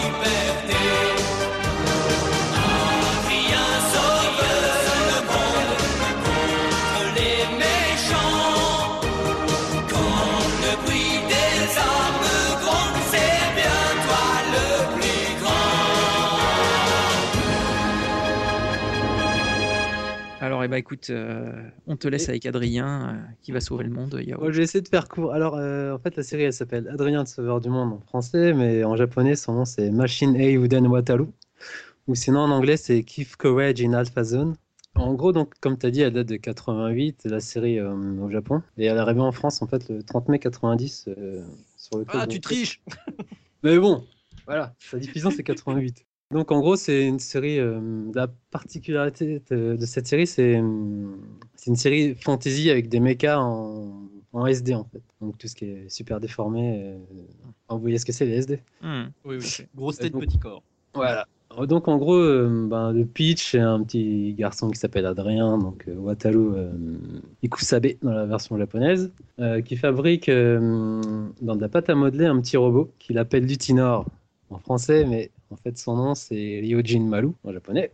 Et donc en gros, donc il fabrique euh, sa figurine euh, pour euh, lors d'un concours. Euh, donc quand il va rentrer chez lui, en passant devant le lac des Cygnes, un dragon sort de l'eau et l'emporte avec lui dans un autre monde. Donc en gros, il va se réveiller dans ce monde et qui s'avère être un village près d'une montagne sacrée. Enfin, c'est du shonen, donc ça va être le héros qui va devoir affronter enfin, les démons de la vallée pour voilà, pour il va devoir éradiquer les démons de la vallée en fait. Et Pour en gros, se- les couleurs du, au, Voilà. l'arc-en-ciel. Et ça se présente en gros euh, un peu comme un jeu vidéo, que dans chaque épisode, tu as, genre, euh, t'as des niveaux à passer en fait. Tu as des sous-boss, après à chaque fois, tu as des sous-boss après un boss. euh. Donc c'est très parenté à du RPG, on peut dire, entre guillemets. Et donc la série, elle a hum, 45 épisodes, sauf qu'en France, on a eu que 26 qui ont été doublés. Ouais. Ah oui. Il me semble que c'est passé pendant un certain temps et ils ont coupé la diffusion euh, sans autre Ouais. forme de procès à un moment donné. Et j'étais assez déçu à l'époque parce que je suivais le dessin animé. Enfin, Et du jour au lendemain, il a disparu des programmes. Je Ah crois ouais. que c'était sur euh, Club Do. hein. ouais, sur le club Et sans explication, ah bah, bah voilà, c'est fini. Et en gros, donc, donc tu as le héros de bas, donc euh, Wataru. En fait, c'est un trio. Après, il va rencontrer un, un maître euh, samouraï qui s'appelle Jibalo dans la version française. Je sais pas pourquoi ils ont donné un autre nom japonais alors que son, son nom, son véritable nom, c'est Shibaraku. D'accord. Donc euh, je comprends pas le délire. Bon, bref. Et en fait, tous les personnages. Après, il y aura un autre personnage, c'est une fille qui s'appelle Eduwina. Mhm. Et son nom en japonais, c'est Himiko. Et après, il y aura encore un autre personnage qui va se greffer à eux et, euh, sous les traits d'un. En fait, c'est enfin, comment dire? C'est un corbeau, enfin, c'est un faucon, une sorte de faucon. Mais en fait, à la base, c'est un être humain qui a été transformé en faucon et son nom, c'est Kulama et en français, c'est Alkali. Et donc, en gros, voilà, c'est donc c'est un Tu groupe m'as de perdu quatre. là. C'est un groupe de quatre et voilà, ils vont ben, vivre des aventures ensemble. Et chaque, chaque euh, personnage, en fait, ils ont tous un mecha propre à eux. Donc, euh, c'est ça que j'ai adoré dans cette série, Ah c'est bah le ouais, design des mechas. Et, et surtout l'humour, en fait, c'est très coloré, c'est très. euh, Ouais, bah, ça a l'air. euh, ouais, c'est- des années 90. Et en puis euh, c'était très kawaii dans l'esprit. quoi. Ouais, voilà, c'est un peu, c'est de l'humour un peu à collège foufou aussi par certains moments. C'est vraiment un peu débile sur certains aspects. c'est- Ça se prend vraiment pas au sérieux du tout. Et Générique t'as de Bernard Minet. Bon, bah, par contre, j'aimerais bien qu'on fasse le générique euh, euh, japonais qui a rien à voir, qui est mille fois mieux. Eh comme ben écoute, euh, et attends, attends, on va, on va s'écouter- on va s'en écouter un morceau. C'est parti. Générique.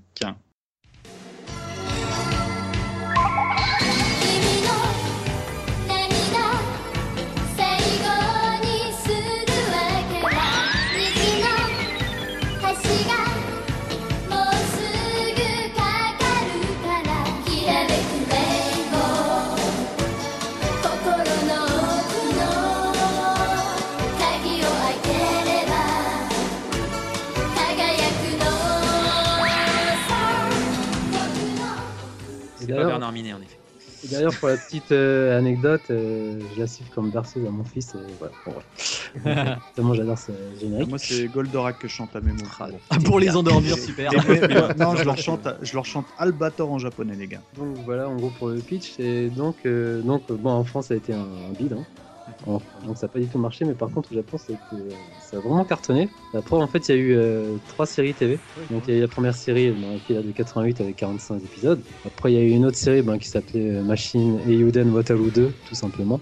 Et elle qui avait aussi une quarantaine d'épisodes. Et après, il y en a eu une troisième en 97. Après, il y a eu deux OAV. Euh, ouais. Euh, non, 5 cinq OAV. OAV. 5 OAV, pardon. 5 OAV. Il y a eu 5 jeux vidéo, Quand même. dont un le plus le connu, plus est- connu, ouais. qui est sorti sur PC Engine. D'ailleurs, j'ai fait récemment, j'ai cherché de, de le faire depuis longtemps. justement, tu disais que la série s'appelait Kiss Courage hein, in Alpha Zones, Ouais, et moi, d'après mes recherches, c'est juste le jeu qui s'appelle comme ça au Oui, c'est Japon. le jeu, en fait, ouais, excuse-moi, ouais, La, série s'appelle Spirit Hero Wataru euh, au Ja- Oui, au- au- aux États-Unis, et le, le, le jeu là, en fait, Kiss Courage in Kiss Alpha Courage. Zone, ils nous ont fait exactement la même qu'avec euh, Okuto no Ken Black Belt euh, sur. Master System, où c'est le même jeu, mais ils ont tout, euh, tout modifié de façon à ce qu'on enlève tous les éléments liés au dessin animé. Sinon, si je peux me permettre, tu t'en, t'en as revu des dessins animés euh, Euh, ouais, en fait, récemment alors, alors, Et- pour continuer, en fait, euh, donc c'est une série que j'affectionne depuis longtemps. Donc, quand je suis parti au Japon la première fois, mon but était d'acheter le box DVD. Ce que j'ai fait, ça m'a coûté un rein. Ouais, c'est inaccessible coûté- là-bas, oui. Ah ouais, Ah c'est ouais super cher. En gros, j'ai acheté. En fait, il y a plusieurs box DVD euh, là-bas. T'as, euh, je crois qu'il y a trois box DVD, si je dis pas de conneries. Moi, j'ai acheté le premier, qui regroupe euh, ben, la première série et un OAV. Et en fait, euh, j'ai payé le tout, si je m'en souviens bien, dans les 200 euros. Ah ouais. Voilà, voilà. Comment ça se fait que ce soit si cher? Deux Je braves sais stars. pas en fait euh, pourquoi. De, euh, de bras. Tous- euh, tous les, vidéo est chère en fait. tous les DVD sont inaccessibles là-bas, Ouais, sont à des prix très, très aberrants, et c'est pour ça qu'ils bataillent beaucoup avec, euh, avec les coffrets européens. euh, nous, les coffrets à 20 euros avec une saison complète, euh, ils aiment pas trop. Bah, là, Ouais, en bah plus, oui. j'ai- j'avais vu en vitrine là-bas le collège Foufou, qui était lui qui montait, qui pouvait monter à 300 euros. Il y avait Mhm. du Oliver Tom, toutes les séries des années. euh. Mais euh, l'animation japonaise, c'est inabordable en dehors de la France. C'est aussi simple que ça. Et donc, en fait, pour revenir au coffret, en fait, il y a 9 DVD dedans. Donc, euh, il y a 8 il y a 8 DVD avec la série, et le 9 c'est celui qu'Alo avait, en fait. Et est-ce qu'il y a eu des jouets? Parce que Alors, je trouve ouais, que les euh, petits, justement, les les petits jouets- robots là, ça, ça, Mhm. ça ferait bien des petites figurines de Gachapon. Ah, des jouets, il y en avait, je pense, j'ai pas les dates exactes, mais à l'époque euh, de la diffusion, enfin au Japon, ils sont jamais sortis en France. Oui, au Japon, bien sûr. Et donc, ouais, il y a eu, ben, comme d'hab, tout le set des héros, donc euh, le trio, enfin le quator, et après les ennemis aussi. D'ailleurs, ce qui était marrant dans les ennemis, il y avait des, des ennemis qui ressemblaient genre au loup de. Vous savez, les loups, euh, des films genre de la Hammer, enfin le loup-garou. Ah oui, avait le d'accord, monstre de. Frankenstein, Ouais, euh, excellent. ce genre de délire. Et donc, ouais, il y avait les figurines qui sont sorties au Japon. Après, là, récemment, en- je crois que c'est 2013. Ils ont ressorti euh, bah, figurines, mais genre en super bonne qualité. C'est des robots d'Amashi, c'est la gamme. Et forcément, j'ai craqué, donc je les ai achetés. hein. et moi, euh, il y a une 9 figurines qui sont sorties pour l'instant, et moi, j'en, je dois en avoir 6 ou 7.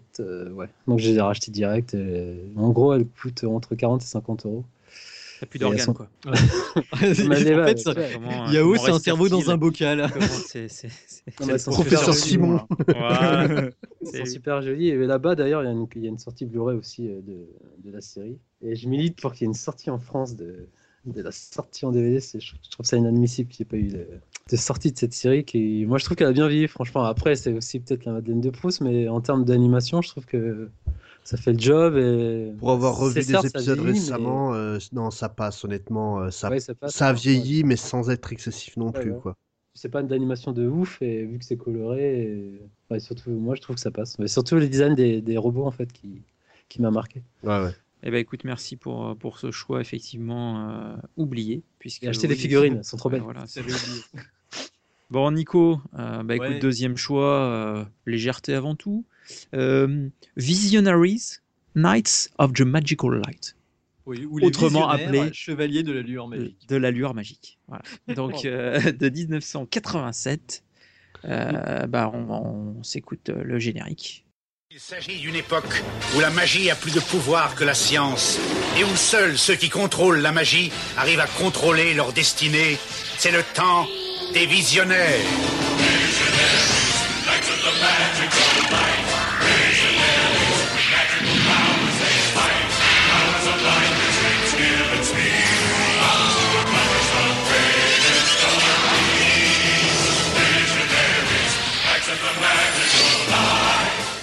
Alors, je crois que j'ai le plus court là au niveau euh, dessin immobilier. 13 épisodes. hein.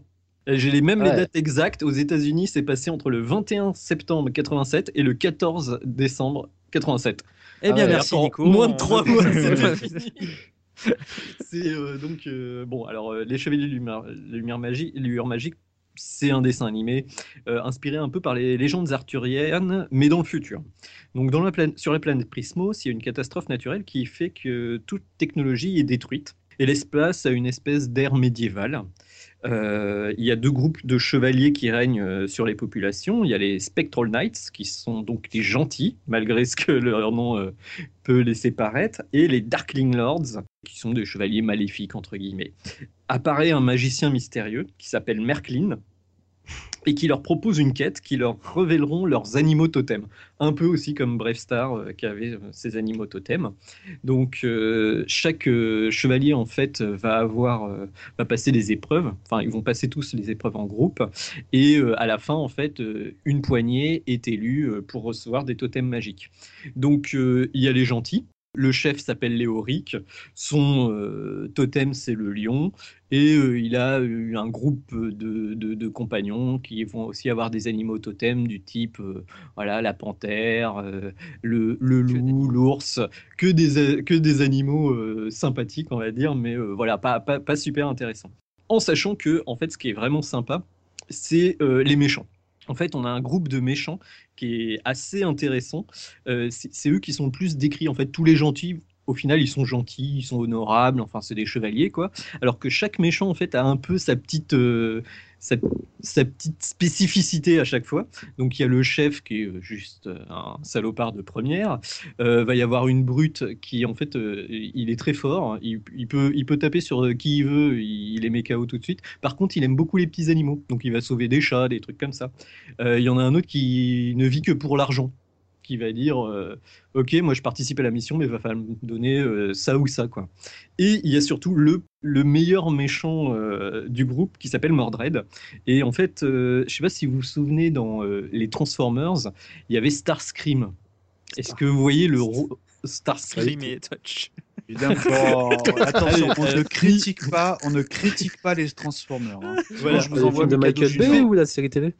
Euh, les deux il me semble qu'il est pareil dans, le, dans les films de Michael Bay mais vas-y c'est lequel? C'est le bras droit de. c'est le, c'est de le, le jet de combat Oui, voilà. Ah, d'accord, Voilà. Ouais. Est-ce que tu peux nous le décrire, euh, Mikado, euh, Starscream? Euh, bah, Starscream, en fait, c'est le bras droit de, de Megatron, donc le chef Mhm. des méchants. Sauf que, en fait, il est complètement four parce qu'il ne rêve que d'une chose, c'est de prendre la place de Megatron. Donc, euh, dans Voilà. la mesure du possible où il peut, il peut lui faire la moindre traîtrise pour prendre sa place, et ben, il fonce dans le tas, quoi. C'est exactement ça. Et donc, en fait, Mordred, c'est exactement le contraire.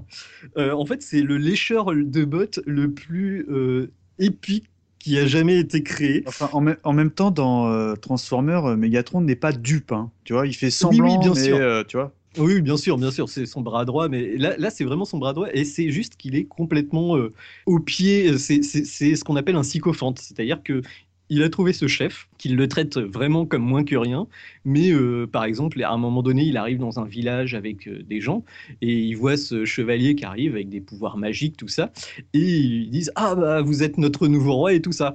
Et là, direct, il dit Ah non, non, c'est pas moi votre nouveau roi, c'est euh, le chef, moi je suis là que pour porter sa grande parole et tout. Il est complètement. il, est super. Enfin, moi je l'ai trouvé super drôle en regardant quelques épisodes là pour, pour la série. Il est tellement bizarre ce personnage que euh, il- il- ça, ça devient en- quelque part un peu la. Il, il vole le show aux autres chevaliers en fait. Il est complètement à la masse et il en devient super drôle. Un autre petit détail aussi, c'est que euh, pendant euh, les épreuves, en fait, certains chevaliers avaient un étendard. Et donc, donc pour visualiser un peu les, les animaux totems, chaque chevalier en fait a sur le poitrail une, image holographique euh, de son animal totem. Et certains en fait avaient un étendard, c'est-à-dire qu'ils ont une espèce de gros panneau dans le dos. Il n'y avait pas les jouets avec, ça, Avec, euh, justement voilà, exactement. Ah, ça me revient. euh, ouais. vrai. J'allais y venir après. Et donc euh, chaque, euh, alors donc euh, il y a des étendards qui leur donnent des pouvoirs qui sont uniques, qui peuvent utiliser qu'une fois par épisode, on va dire, et euh, qui sont surpuissants quoi. C'est-à-dire qu'il y en a un qui peut in- invoquer un gros monstre qui casse tout, un autre qui peut quasi, enfin qui court tellement vite qu'il se téléporte. Et le chef, en fait, il a euh, l'étendard le plus nul euh, imaginable, c'est-à-dire que c'est un génie qui sort et qui lui donne une énigme. qui va l'aider pour faire Perfora, quoi. mais ouais, c'est ça, c'est et voilà. Et pendant que les autres, ils ont des espèces de lances magiques et des trucs comme ça, lui, il a une énigme et débrouille-toi avec ça. Ah, c'est dommage, Et le design il est super en plus. Moi j'adore les Ah oui, oui, designs le- des- le- les designs, des ils sont très sympas, ouais. Alors moi, ce que je préfère, en fait, euh, le, le design des persos est assez, euh, assez années 80, c'est-à dire Ouais, que ouais. c'est des armures de chevalier fluo, un, un peu à la masque, en fait, grave. et euh, qui font un peu euh, euh, tenue de, de, de, de skater, mais euh, fluo, quoi, on va dire. Ah, skater fluo, années 80, on est dans Voilà, le ton. hein. années 80, avec plein de, plein de grosses protections et tout. Ça. Et, euh, et ceux qui n'ont pas d'étendard, par contre, ils ont des véhicules. Et euh, c'est, il y a, il y a des véhicules qui étaient vraiment très. Il y en a que quatre, hein, parce que la série n'a pas duré longtemps. Mais les véhicules sont très très sympas. Et d'ailleurs, c'est euh, comme un peu comme Brave Star dont on parlait tout à l'heure. euh, c'était une série qui était faite pour vendre des jouets. Ouais, c'est ce que j'allais te demander. justement. Clairement, il y a eu donc la série avec tous les chevaliers. Par contre, il y a deux filles, une de chez les méchants, une chez les gentils. Euh, ils les ont pas fait parce que ça devait coûter trop cher de faire un moule supplémentaire pour les filles. Donc c'est extrêmement. Mais les nanas ont été virées du truc. Ou alors les cheveux, tu vois, elles avaient les cheveux longs, donc ils se sont dit, oh non, euh, pff, faire des têtes avec les cheveux longs euh, pour mettre un casque dessus, on va pas y arriver, voilà. Et euh, il y a quatre véhicules donc, qui sont sortis. Un espèce de d'avion pour les méchants, un avion pour les gentils, et deux véhicules terrestres pour les méchants et les gentils. Pour s'imaginer, pour ceux qui s'en souviennent pas, le véhicule des gentils, en fait, c'est un peu comme la moto de Canada, mais en version voiture. Elle est super classe avec une espèce de lance Ah. sur le côté Ouais. et un viseur avec euh, un hologramme euh, qui était transparent dessus.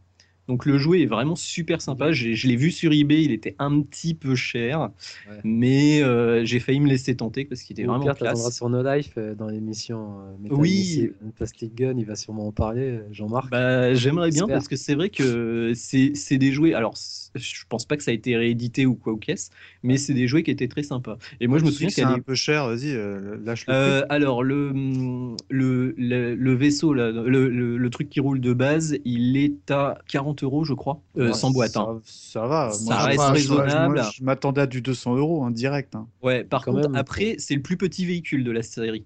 D'accord. faut s'imaginer une voiture euh, de taille. euh, euh, Majorette, non? euh, Non, euh, euh, plutôt G.I. Joe. Voilà. Ouais, je sais plus. Euh, sauf si que le la, sellerie cuir, elle est moins chère? Ouais, voilà, c'est le riz plastique. Et euh, mais par contre, oui, si t'as si l'hologramme sur le capot, là, c'est là, là t'es roi du monde. Ah ouais. C'est une série américaine, c'est ça? Ouais, c'était c'était très masque. hein. C'est les mêmes qui ont fait Masque et G.I. Joe. Pour vous donner une idée Mm. euh, visuelle du truc.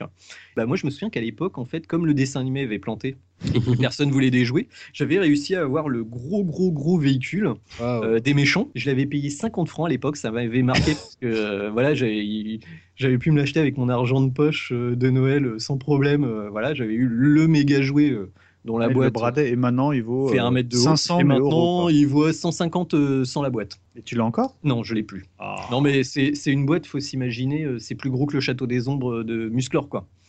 C'est un truc euh, monstrueux, donc bon, Oui, à un moment ça, donné ça, dans ça, la ça, jeunesse, je Ça me suis prend un dit, petit peu de place, quoi. je préfère une Super Nintendo, donc j'ai revendu sur un Victor. Aucun souvenir Ami de la cadeau.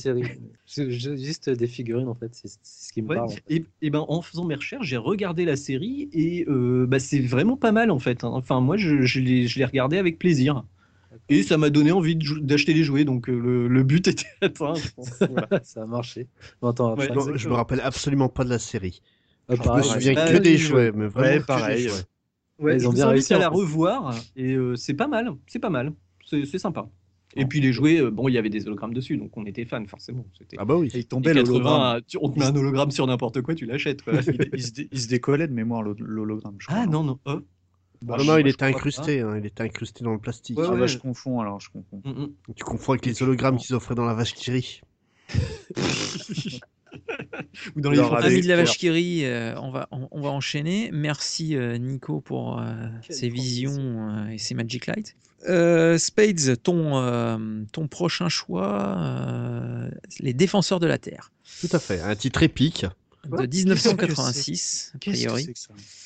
Euh, bah, une série qui passait le lundi soir sur France 2, c'est ça, comme Les Maîtres du Pain ou je ne sais quoi. Voilà, Donc, je vais te laisser. donc- Maître de l'ordre. le château des Oliviers, Orage d'été à vite tempête, tout ça. Bon, euh, bah écoute, on va s'écouter un générique, peut-être Tout à fait. Allez, c'est parti. Out of the sky, his rockets ignite. Gets into battle like Lord of the jungle, the hero who stalks. The beasts call him brother, the goes to war. Defenders of the earth. Defenders, master of magic spells and illusion. Enemies crumble in fear and confusion. Mandrake, defenders of the earth. Defenders. His strength is a legend, his skills conquer all. Armed with his power, we never will fall. No, defenders of the earth, defenders. With our new young heroes, proving their worth. Or become eight, defending the earth. Defenders of the earth, defenders. Defenders of the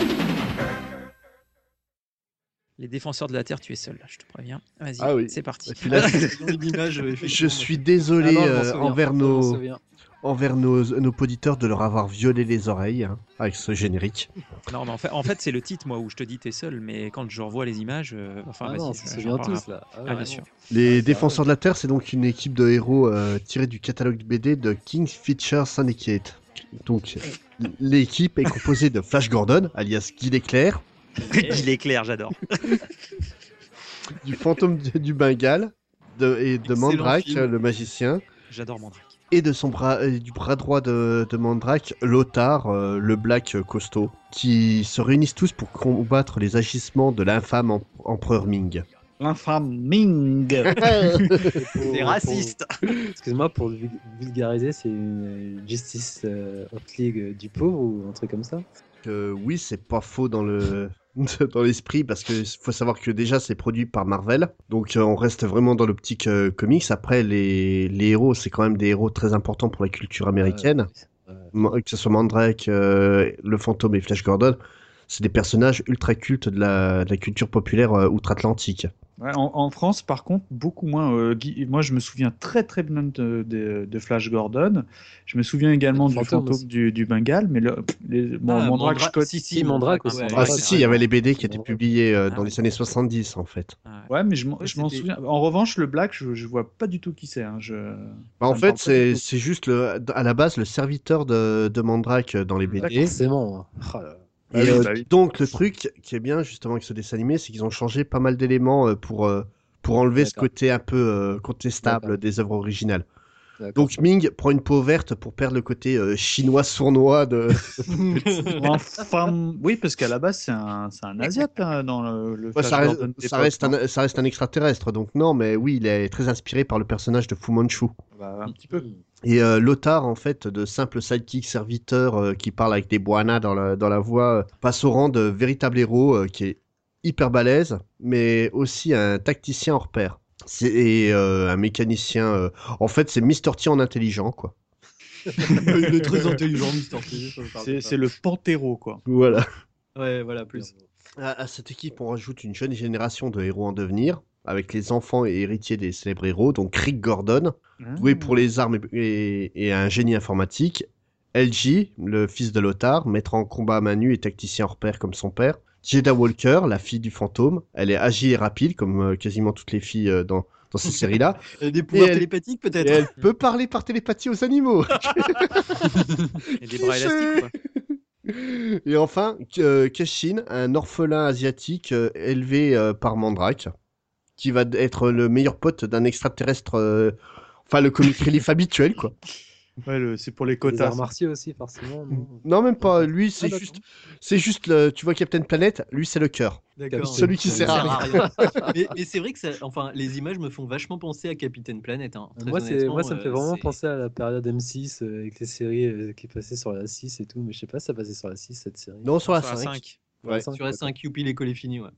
Donc la série, elle a été, comme je disais, elle a été produite par Marvel et elle a été créée par des, des véritables légendes du comics que sont euh, Ross Andrew, Jerry Conway et John Romita Sr. Ah ouais. Signalons que les, ces messieurs-là, leur, créa- leur autre création commune, c'est le Punisher. Donc il y a quand même un cap qui est franchi. Ils l'ont pas intégré dans l'équipe, c'était étonnant. non, bizarre. Il y a- il y a- euh, donc la, la série, honnêtement, donc euh, j'ai j'ai revu quelques épisodes pour l'émission et ça a très très mal vieilli. Ah, Ouais, c'est C'est dommage. kitsch, non C'est ouais. quoi C'est euh, C'est kitsch, c'est mal, ou- mal animé.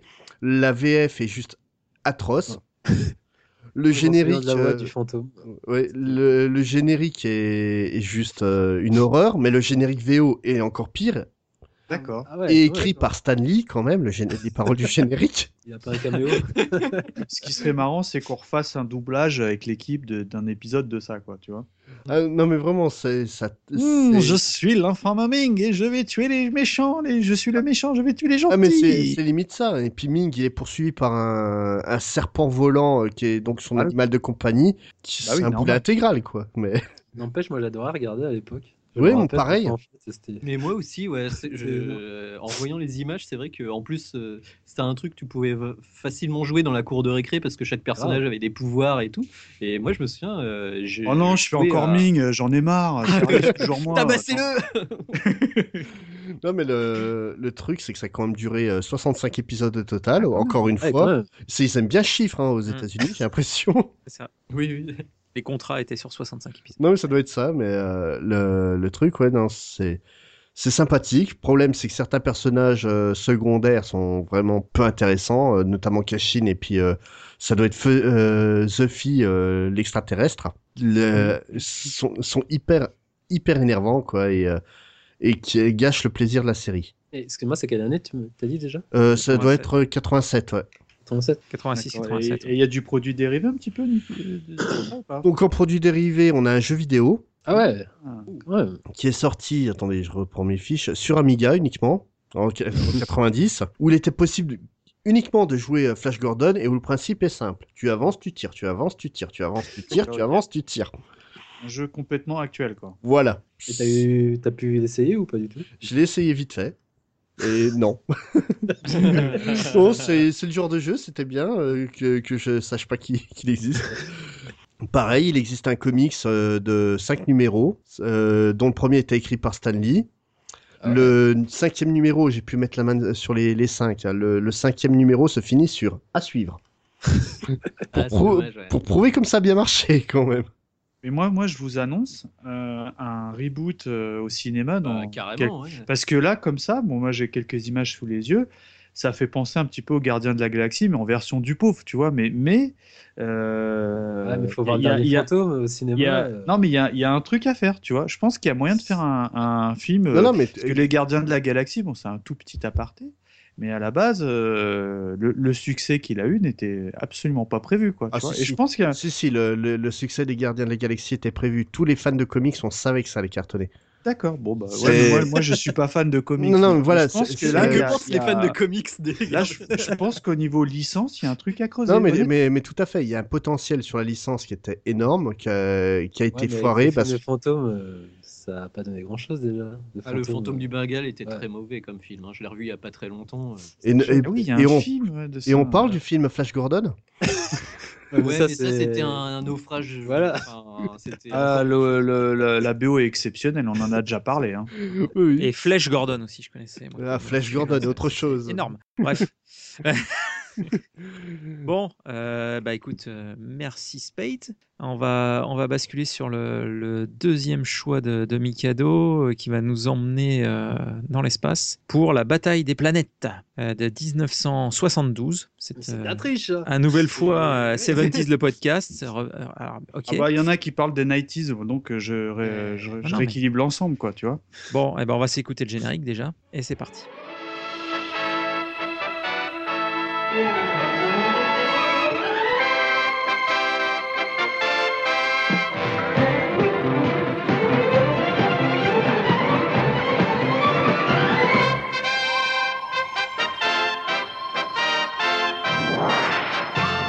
Bataille des planètes.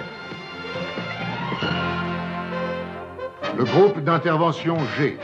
Princesse, Allumette, Typo, Marc, Thierry. Le quartier général sous-marin Neptune, supervisé par un ordinateur de la septième génération, 7 Zark 7.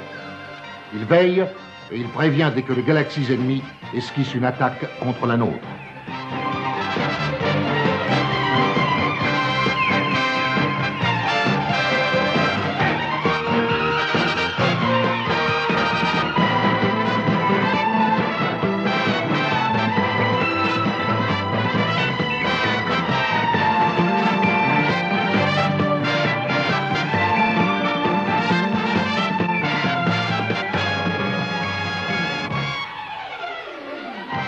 G, ce sont ces cinq jeunes hyper doués qui protègent les planètes de notre galaxie.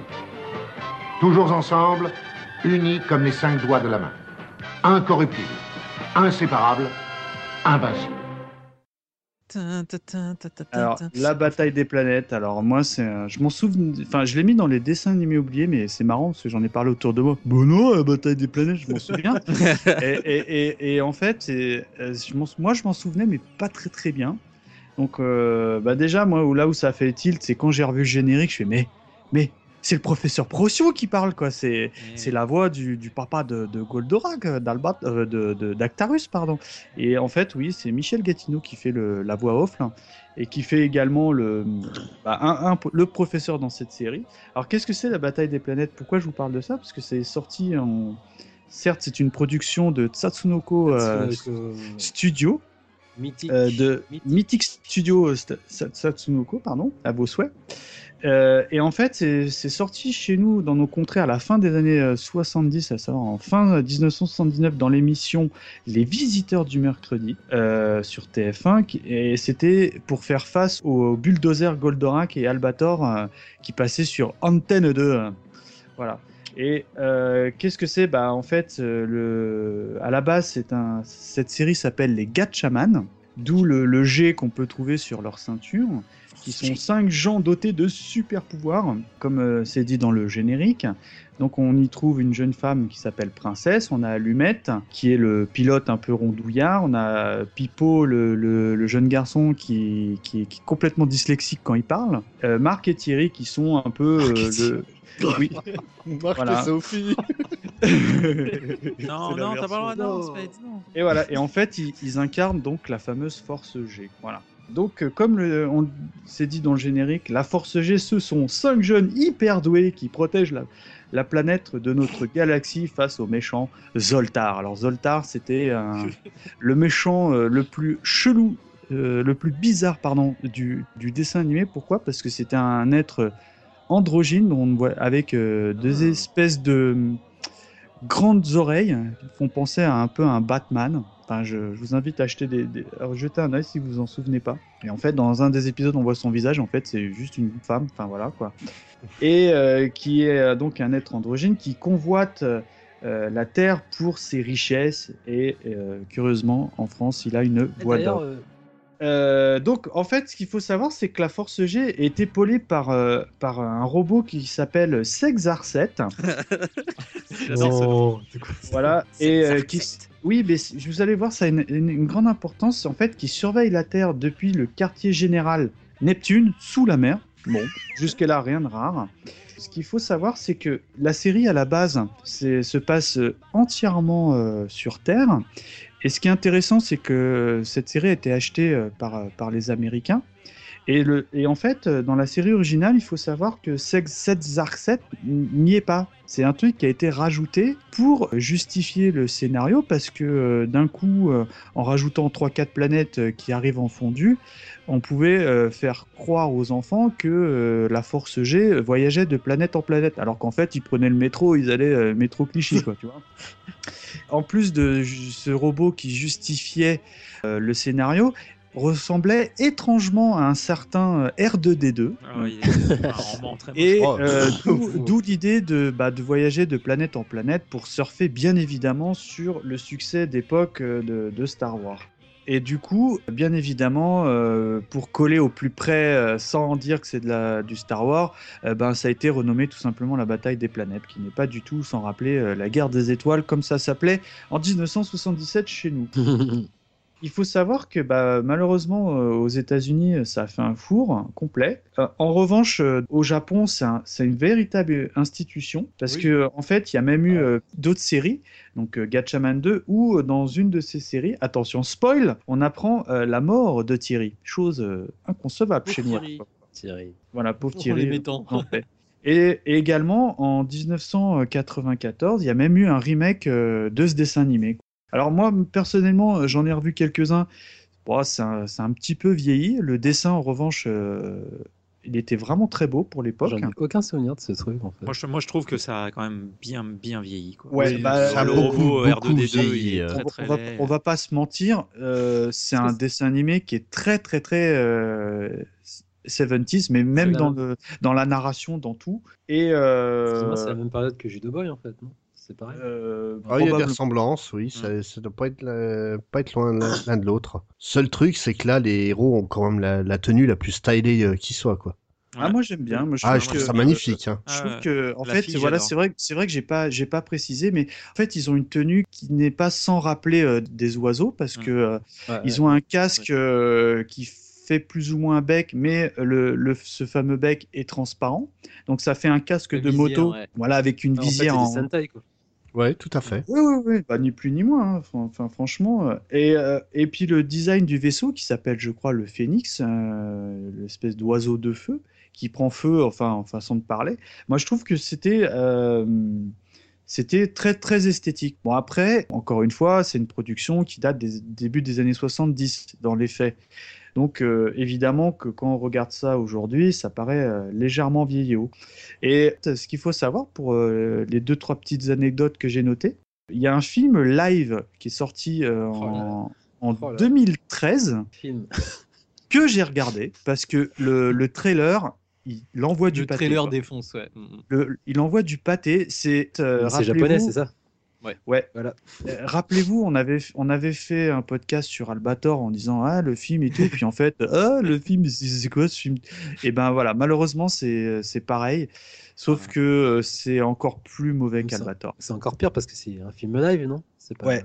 Ouais. Ouais, c'est En revanche, au niveau effets spéciaux, c'est super propre, mais euh, il y a un truc que je trouve que malheureusement les Japonais ne font Ouais, pas toujours bien. live, euh, Ouais, en live, ça marche pas. chiant. Et pour être tout à fait honnête, j'ai craqué avant la fin que j'en peux plus.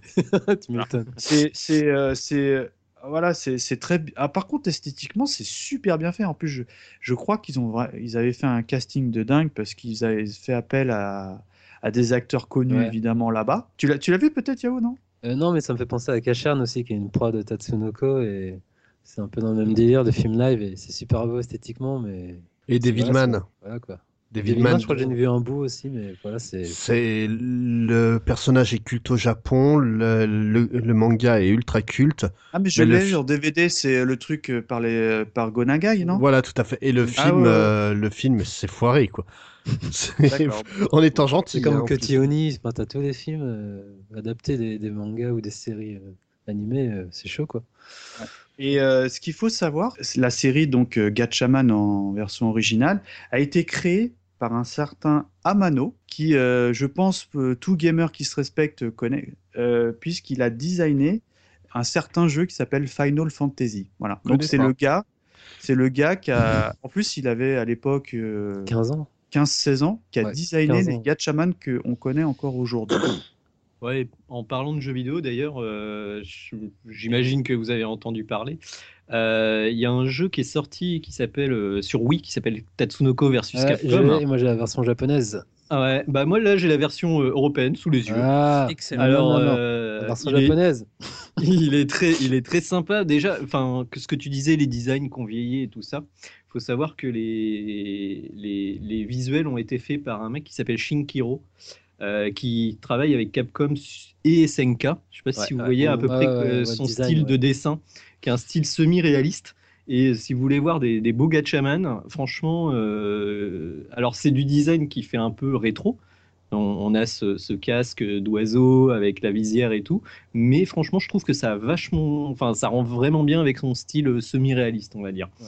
Euh, après, euh, le jeu, je sais pas si vous y avez joué, vous. Moi j'adore. moi, je- Ah, Moi, je le trouve vraiment très bon aussi. Ouais, c'est en fait, c'est sorti, euh, Je sais plus quand c'est sorti. Ouais. Moi j'ai sorti en version jaune, 2008. là. Et 2008 il est chez nous. ouais. en un an avant, 2010, 2008, euh, 2010 au- en Europe. Il a failli jamais voir le jour. Ah, hein. ouais. Euh, c'est tellement. Mais euh, Ce qui est dommage, c'est que dans, dans la version euro, il n'y a pas le générique. euh, Mais pour, euh, Jap, ça, Pour l'émission, j'ai pu tester le jeu qui a précédé donc Tatsunoko versus Capcom, qui s'appelle Tatsunoko Fight, qui est sorti sur PS1 en 2000. Euh, vaut mieux jouer à Tatsunoko versus Capcom. Le jeu Ouais, est ouais. plus fluide et euh, il est beau, hein, c'est un très beau jeu. super beau. Moi, Non, je- mais même- sur la Wii, il est même super beau. C'est, enfin, pour moi, c'est le meilleur jeu de combat hein, sur Ouais. la Wii. Et sur la version s'il y a pas européenne, euh, de problèmes. Oui. t'as les mini-jeux ou pas?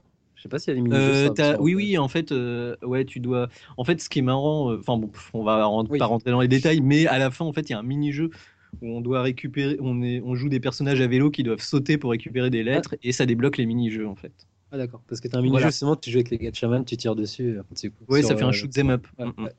Et donc euh, voilà, bon bah pour ceux qui veulent y jouer, c'est c'est un excellent jeu sur euh, sur Ouais. Wii. Ouais. Il est super dur à trouver, que ce Mm. soit en version européenne où euh, il a été édité en très peu d'exemplaires. Il doit coûter une blinde. Que la version euh, japonaise, euh, j'imagine même pas comment le trouver maintenant. Bah, j'avais pas payé cher à l'époque. mais Ils avaient fait un stick arcade en même temps. Ouais. Il y, a, il y a le stick arcade qui est même presque plus facile à trouver que le jeu, c'est ce que je le vois régulièrement. Mm. Et euh, pour vous faire une idée, si vous avez joué à Ultimate Marvel vs Capcom, Ouais, c'est le même délire. c'est le même euh, moteur de jeu en fait, quasiment. C'est un peu moins développé, mais euh, c'est vraiment un, un très très bon jeu de baston méconnu. Et on peut jouer les trois personnages principaux euh, de la Force G. Euh, le héros, la fille et puis le rival entre guillemets du héros. Ouais, t'as d'autres séries, t'as Robert dans la bouteille, t'as- il y a Terman aussi. Ah, y c'est- a, il y a- après oui. Alors moi, c'est pas des séries qui me parlent beaucoup, mais il y a, y a effectivement Caserne, euh, Il y a- juste Voilà. une série qui manque, c'est Samurai Pizza 4, vu que c'est Tatsunoko. Ah là là, c'est dommage. Mais en, meilleure en série. Striker, ça aurait été sympa. Mais sinon, tout à l'heure, tu as dit que- qu'aux États-Unis, ça avait pas marché. Mais ça, ça me surprend beaucoup parce qu'au début des années 2000, il y avait eu un, un revival des, des vieux dessins animés des années 80 euh, adaptés en comics.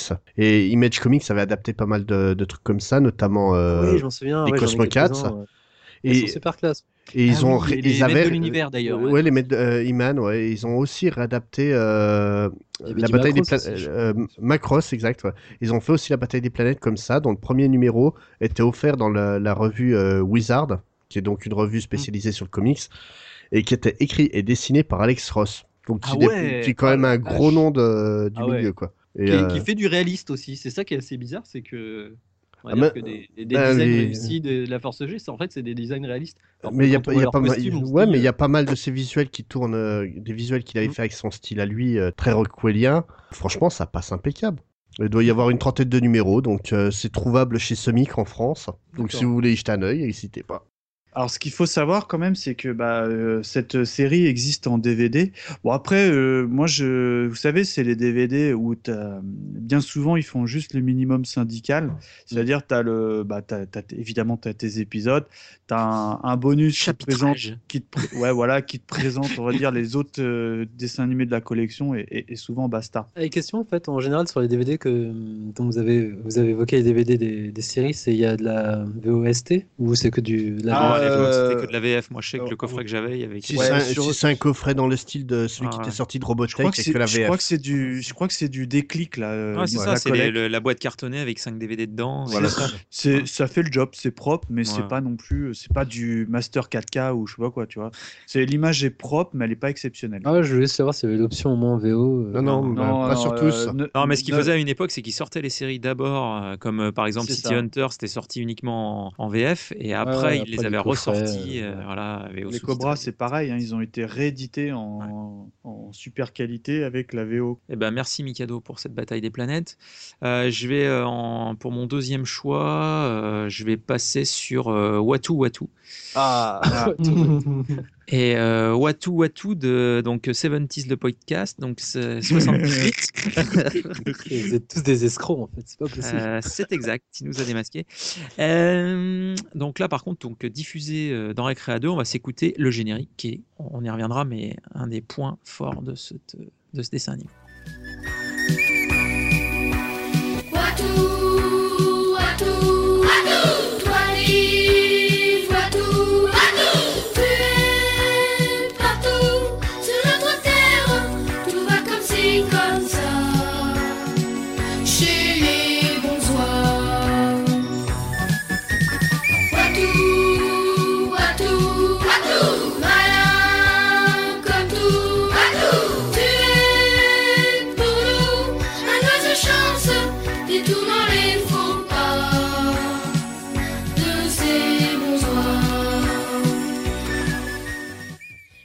Générique de Watu Watu, euh, ça me fout le bourdon. Euh, J'avoue que la, la- la fin de ce générique, euh, à chaque fois, je, je- je suis tout ému quand je l'écoute. Donc, alors, Watu Watu. Euh, 56 épisodes, donc euh, Ah ouais. c'est pas 65. Et c'est créé par René Borg. Donc, René Ah, Borg, qui est Borg. René Borg, les amis? Purée, un cyborg. Si. Eh non, Est-ce qu'on peut dire Ulysse 31 Je sais pas. Bah oui. évidemment. Voilà, Oui, René mais- Borg, il est 31. Ouais. Qui a notre vite sur Google euh, Yahoo, hein, je trouve. hein. Ouais. mais non, mais j'ai. Savoir, j'ai le bouquin années 70. Non, mais il est, il est- 80. il est- il est mort euh, l'an dernier en plus. Euh, donc René Borg est euh, donc diffusé à partir de juillet 78 dans Recrea 2. À croire que hein, si l'émission était encore, on- existait encore, on dirait qu'on ne parle que d'eux. Donc, alors le concept de Watu Watu, ce sont les euh, deux oies. Alors des oies un peu particulières parce que bah, elles ont une forme un peu comme qui dirait, on dirait comme une, une- comme des pies plutôt en fait que des oies. Euh, ce sont les oises en nom ZWAS. Euh, Donc les oies s'attirent des, des, problèmes et euh, du coup donc il y a l'oiseau Watu Watu qui ressemble à une pie qui arrive avec ses congénères donc pour, pour les aider. Et comme Mika parlait tout à l'heure sur T'as bonjour d'Albert, sur le côté un peu pédagogique de la chose, là c'est euh, clairement des connotations écologiques. Donc euh, c'est des formats très courts, de, de 5 minutes, qui étaient diffusés euh, principalement le soir de mémoire, avant le, les- le 20h ou des choses comme ça sur des... Et bah, moi ce que j'adorais dans, ce- dans- franchement dans ce dessin animé, c'était le générique. Ah bah oui, si- bah voilà. évidemment. Voilà, pour moi Alors moi, anecdote, 3615, anecdote, quand, quand j'ai dit à Micadette, pas plus tard que tout à l'heure qu'on enregistrait, elle me dit, tu vas parler de Watu Watu? Je suis bah non, euh, je l'ai pas mis dans mes choix, je suis désolé. Et voilà, bah donc, voilà, euh, heureusement, Sirf est là, quoi. Si tu Par nous contre, écoutes. euh, désolé, mais moi je confonds toujours avec les Shadok euh, Watu Watu. Ah non, Oh non, non, non, non, ça n'a rien à voir. Non, non, non, Moi, j'associe ça au Shadok. Bah, surtout, il y a déjà deux problèmes, c'est que dans les Shadok, le narrateur c'est Claude Pieplu, ouais. et dans Watu Watu, c'est Dorothée. Donc, euh, non, mais pas le même design, quoi. Au niveau du design, je sais pas pourquoi j'associe ça. euh, bref. Non, non, non, non, non, bah non, pas parlé, ce, qui est, Watu Watu. ce qui est Je très connais, mais ça m'a pas emblématique, parlé. c'est les, voilà, les oiseaux noirs et blancs en forme de pie qui arrivent et qui euh, Moi, c'est marrant, hein, parce que pareil, hein, j'ai regardé un petit peu, et à part le, le l'oiseau, le Watu Watu, je me souviens peu ou pas du reste, hein, c'est fou. Hein. Mais Ouais. euh, le oiseau, il est, il est très, il est emblématique. Hein, Oui, il est emblématique. Mais Ouais, ça en alors là, souvient plus du design que du, de l'oiseau lui-même, quoi. Ah oui, non, mais par contre, je vous dis, les, les- les histoires n'avaient finalement que très peu d'intérêt. hein. C'était euh, à peine 5 minutes, générique compris. Et euh, bah, ça permettait de dire aux enfants bon, bah, chut, allez au lit. Hop, voilà, vous avez. Watu, ouais, euh. Non, mais fran- franchement, le, le générique, il est, il est un peu euh, triste, je trouve. Enfin, surtout la, la fin. Voilà, donc ça m'avait marqué. Il faut savoir que l'intégrale DVD avec le CD de la musique est dispo depuis euh, 2008. Voilà, donc, euh, et coûte pas un rein. Donc, euh, vous pouvez vous en sortir à, moindre frais et pouvoir commander euh, Watu Watu. Et, et voilà, non, j'ai rien, rien de plus à dire, si ce n'est que effectivement René Borg, rest in peace. Voilà. Alors, eh ben, alors après avoir évoqué toutes mes sélections, on va, se faire une petite catégorie fourre-tout, comme on l'appelle, puisque forcément on aurait aimé euh, en évoquer euh, plus dans le détail, mais on aurait un podcast qui durerait 6 heures. Donc, euh, dans la catégorie fourre-tout, bah, je, vais, euh, je, je vais donner la parole à, à Yao. Qui, euh, est-ce que tu, est-ce que tu as quelques, quelques dessins animés à nous, à nous citer? Euh, ouais, alors euh, le premier c'est Vas-y Julie, je sais pas si ça vous parle, pas du tout. Le- Comment ouais, te dire? Le générique peut-être me dit quelque chose. C'est le- Vas-y, ça me dit quelque chose. euh, C'est en voyant le générique, je me suis rappelé Ouais. du, du robot, en fait. Voilà, c'est le robot qui est plus Ah oui, emblématique. une en petite fait, fille avec des petits robots. euh, Voilà. Ça me dit rien Voilà, du en tout. c'est une Rien. série. C'est une série C'est- Animation qui date de 85. Euh, Il y a 45 épisodes, elle est passée en... sur la 5 en fait en 88. Et en gros, c'est l'histoire d'une une petite fille intelligente qui crée deux robots qui s'appellent euh, Flappy et Floppy, et qui vont devenir ses meilleurs amis. Et, Ah, Flo- Flappy, floppy disk. et en fait, dans son collège, elle- dans son collège, il y a un- une sorte de beau gosse plus âgé qu'elle, et en fait, durant tous les épisodes, je crois qu'elle va essayer de, de sympathiser avec lui et de le draguer en fait. En Oh, gros, le- euh, On dirait Onigay Teacher, non? Euh, ouais, non, puis après c'est du comique, hein, c'est c'est gentil, tu vois, c'est les années 80. Moi j'aimais bien regarder ça le matin en fait, euh, avant d'aller en Ça me dit rien, ça devait passer sur la 5, ça, non? Ouais, là, ça Oh oui. passer sur la là, 5, Toi, ouais. t'es en mode escroc, ça passait en 80, 92, 88, 93. 88 Ah ouais, monsieur, 88. c'est beau. Et après c'est repassé sur euh, TF1, blablabla, enfin d'autres chaînes Ça- et il y a une sortie DVD qui est prévue en 2015. Et moi, moi j'ai une, j'ai une, un j'ai un traumatisme sur ce truc. Je me souviens que je le regardais aussi le matin sur la 5.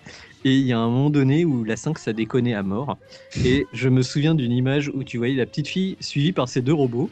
Le dessin animé, déjà, il y avait des problèmes de diffusion. Et à un moment donné, ça s'est bloqué. Et pendant une demi-heure sur la 5, tu avais l'image de Julie avec ces deux petits robots derrière elle, fixes. Et moi, j'étais devant ma télé à me dire Bon, euh, il y, a, il y a les gobos après, euh, j'aimerais bien qu'ils continuent à diffuser. Et au bout de, ouais, au bout de bien 30 minutes, euh, ils avaient euh, passé autre chose parce qu'ils avaient un problème. euh, ils avaient passé le message euh, problème sur la 5. Quoi. Ok. C'était sur Vas-y Julie. D'ailleurs oui, le titre original c'est I Step June, hein. c'est bon, ça n'a rien à Mhm. voir. Donc voilà.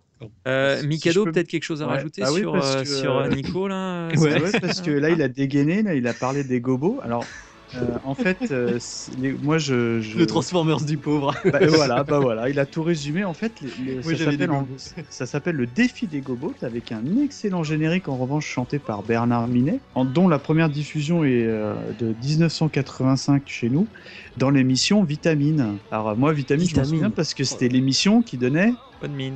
bonne mine. Voilà, merci Cyr. Je pas du tout. Et, et euh, en fait, ce dessin animé, bah, c'est, enfin, de mémoire, c'était une réponse directe aux Transformers. euh, et qui est évidemment, euh, c'est, l'histoire était rigoureusement la même, mais sauf que, comme le dit Nico, c'était vraiment le Transformer du pauvre.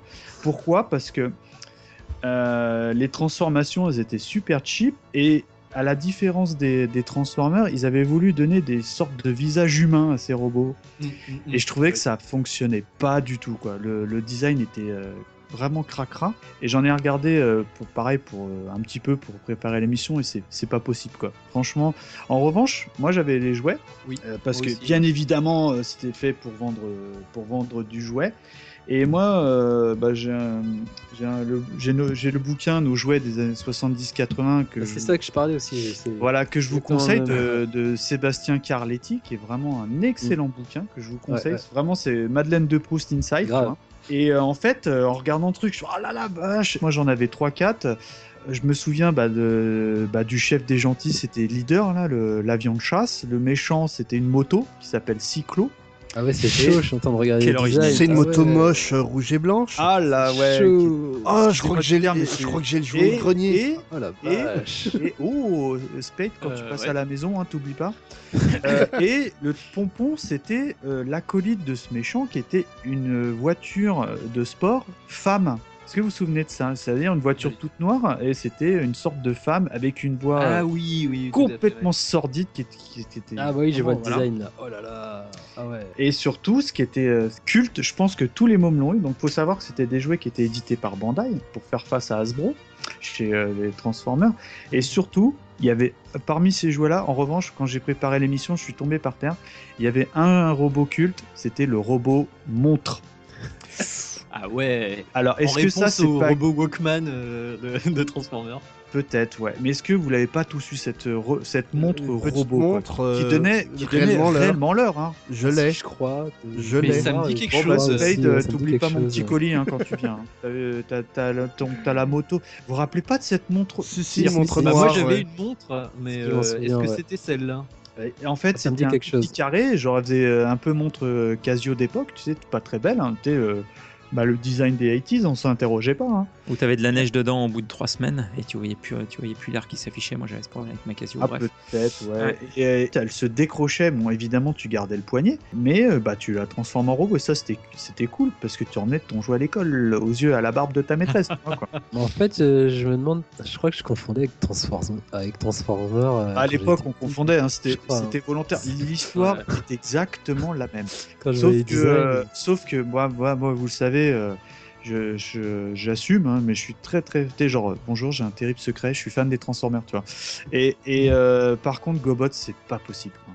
C'est japonais ou c'est américain? C'est américain, bien évidemment. Et petite anecdote façon Mikado, j'ai trouvé zéro source pour les regarder, donc je pense pas que ça existe en DVD. Et, j'ai- et je me suis envoyé quelques épisodes euh, doublés en arabe hein, pour vous, hein, quand même. hein. Hein, Bravo.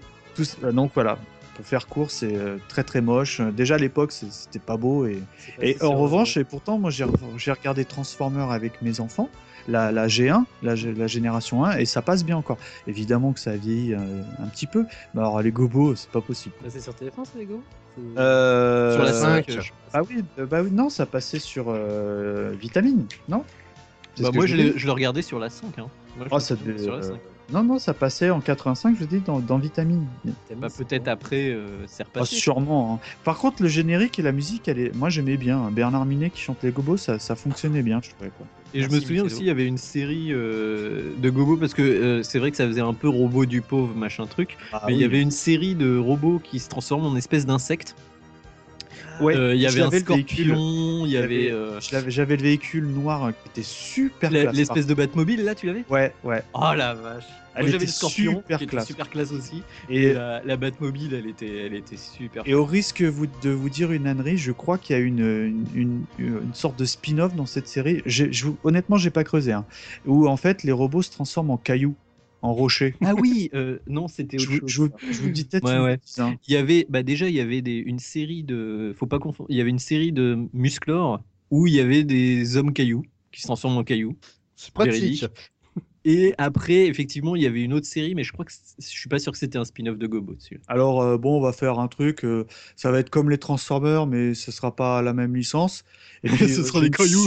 C'est une super idée, on va faire des cailloux. Bah, c'est une Ah, idée voilà. qui a été reprise, donc c'était une bonne idée. Si, si. Et je vous en donne un petit dernier, après je, je vous laisse. Est-ce que vous vous rappelez des Maîtres du Temps? Un maîtres fi- du temps, ah oui, mais c'est. le Ouais, film c'est- euh, avec euh, de Jean Chalopin, euh, designé par Möbius. Absolument. Alors, ça, je l'ai revu euh, au secours. hein. Franchement, euh, si t'as pas pris euh, tes cachetons, tu le regardes pas. hein, parce que c'est super bien fait euh, à l'époque. Mais euh, moi, je les ai vus avec mes enfants. Ils ont dit euh, Papa, oui, n'a rien compris. Ah, d'accord. Ah non, mais c'est pas, un film pour, c'est pas un film pour gamins, quoi. Ouais, mais moi, je l'avais vu gamin en plus. Mais euh, c'est tiré d'un roman de Stéphane Vull, qui est donc un grand romancier de SF français, que je, dont je conseille la lecture obligatoirement. Quoi. Mais euh, en revanche, si, si vous aimez tout ce qui est effet papillon, euh, les trucs qui se passent dans le passé et le présent en même temps, euh, et le futur, c'est intéressant. Ouais. Voilà. Euh, donc Nico, un petit fourre-tout vite fait là? Euh, oui, alors moi j'avais. euh, Alors tout à l'heure j'ai dit que j'avais la série la plus courte au niveau des épisodes, mais je pense que j'ai la série la plus courte aussi au niveau euh, des, des- du temps. Ça s'appelle. C'est une série euh, de partage 23 ce- épisodes. Euh, je pense que tout le monde va, va partager mon choix. Euh, c'est Coco Shaker. Ah, Alors, oui. est-ce que vous vous souvenez de Ah Coco bah oui. Shaker? Ta-da-da-da, Allez, on se met le générique là. On se met le générique. Générique.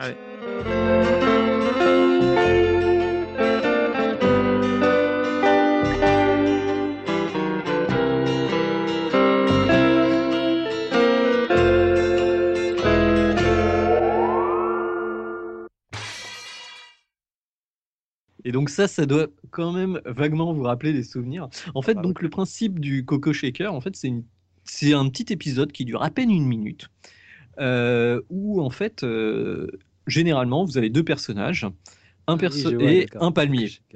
Et donc, un des personnages court vers le palmier, monte en haut du palmier, et le personnage qui est en bas veut monter en haut du palmier, parce que ça lui apporte la gloire et la fortune. Enfin. Et du coup, en fait, chaque euh, épisode de- a un peu la même, euh, la même structure. Il essaie de grimper au tronc, il se prend un- une noix de coco dans la tronche. Et au bout d'un moment, il- il fait un plan, il ramène d'autres personnages, ou enfin, il ramène un véhicule, quelque chose, et ils se battent. Et le palmier tombe par terre. Et euh, ils sont très tristes parce que euh, voilà leur, leur conflit, le fait de vouloir être tous les, enfin seuls sur le haut du palmier a fait qu'ils sont très tristes parce qu'ils ont détruit euh, l'objet de leur désir. Et en fait, ils se retournent et il y a un autre palmier plus loin et ils courent vers le palmier pour essayer de. Et en fait, ça c'est tous les- un tous les épisode complet. Voilà, tous les Tous épisodes. les ça épisodes se suivent.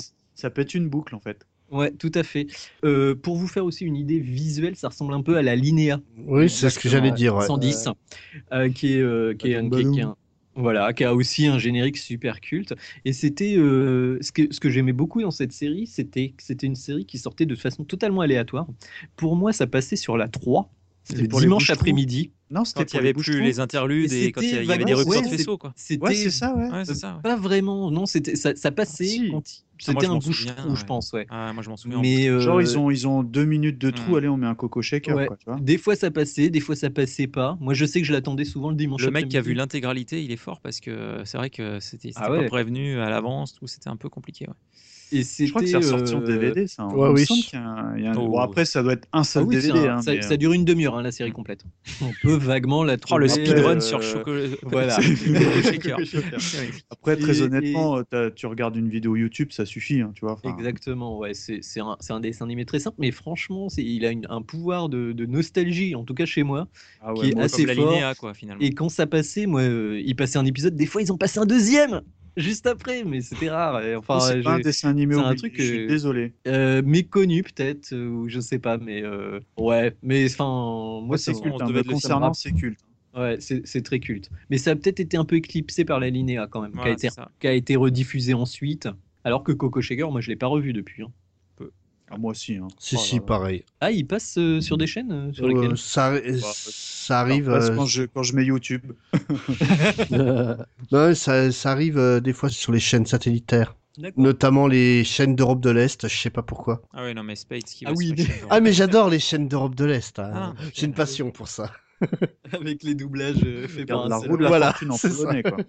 T'as pas un dessin animé ou quelque chose d'Europe de l'Est là à nous sortir, euh, à Midspate Pour justement j'aurais- Fourre-tout, non? J'aurais pu partir sur un dessin animé euh, russe si tu veux, mais il date des Non, années non, non, 50. ouais. Donc, Non, on bah, va non. éviter. On va éviter. Et en fourre-tout, alors qu'est-ce que tu nous as En, fourre-tout, euh, déjà, bah, je tiens à vous remercier parce que le concept de l'émission, ça m'a permis de retrouver un dessin animé que, j'ai- que même moi j'avais oublié, qui s'appelle Bunnicula. Vous savez, là là, qu'est-ce que c'est que ça? vous savez, vous- le dessin Un animé, vous, Dracula?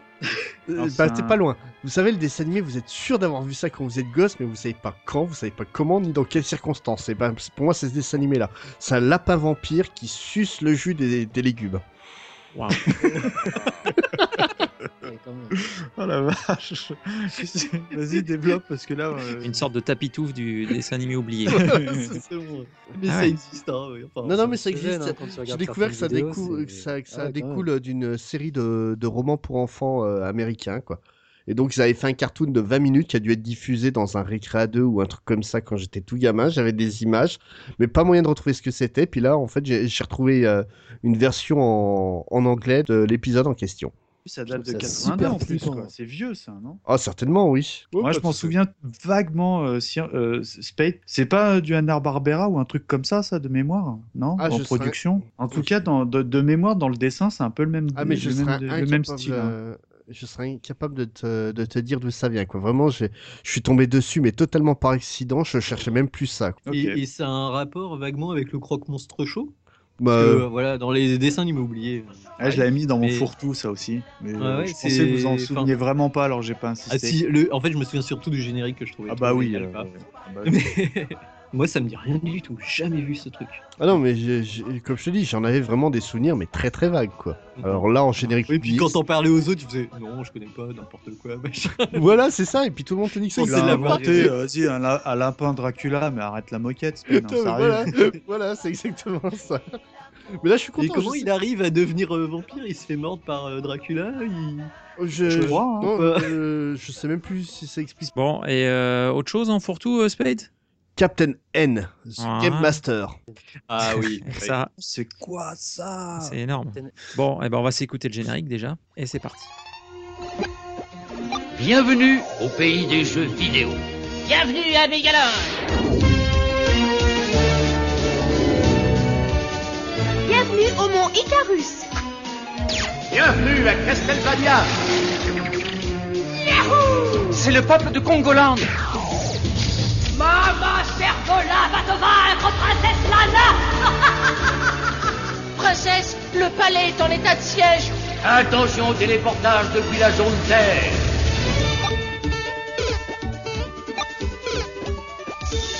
Moi, Ufine Je croyais t'avoir dit de ranger ta chambre Donc, C'est- sorti en France, ça? Oui, oui, sur Canal+, Ah oui, oui, dans. D'accord. Ça Ah, me dit rien. Donc, en fait, Yahoo, Cap- ça te parle, non? Attends, Ça, ça- ça commence par un jeune homme, mais en acteur live, en train de jouer à la NES euh, devant sa, euh, Ah dans oui, sa ça, chambre. il parle, se fait, il se Advantage. aspirer, il se fait aspirer dans le monde des jeux vidéo. Ah Ou oui, il y a aider. Castlevania dedans, c'est ça Voilà, Et- ou aidé de Simon Euh, Belmont, de Kid Icarus et Ah, de. J'ai et de adoré, Mega Il y a Man. Mother Brain, euh, qui est dégueulasse. Mama Servola en VR. Ah, c'était bon ça. Donc c'est un dessin animé, euh, ben, tous les clichetons de la jeunesse américaine, quoi. Euh, Le, la veste de quarterback avec Voilà, le M le de Nintendo, ses armes pour contrer euh, Mother Brain et euh, King Hippo de Punch Out. C'était donc Ah le, oui. zapper de, de la NES et une manette de NES qui était accrochée à sa ceinture pour lui permettre de faire des, mouvements. Ça a duré un petit moment, ça- ce truc. Est-ce J'ai que attendu. ça passait dans la même période que les Zelda, Mario, tout ça ou Oui, c'était à peu près la même période, ouais. Ah, mais c'était de la pub, hein. c'était clairement aux États-Unis, Hmm. c'était euh, même pas déguisé, quoi. C'était Non, c'était produit en quelle année, super ça, publicitaire. Spade Euh, 89, ouais. Mm. C'était produ- euh, produit par euh, DIC et Nintendo of America en, en simultané.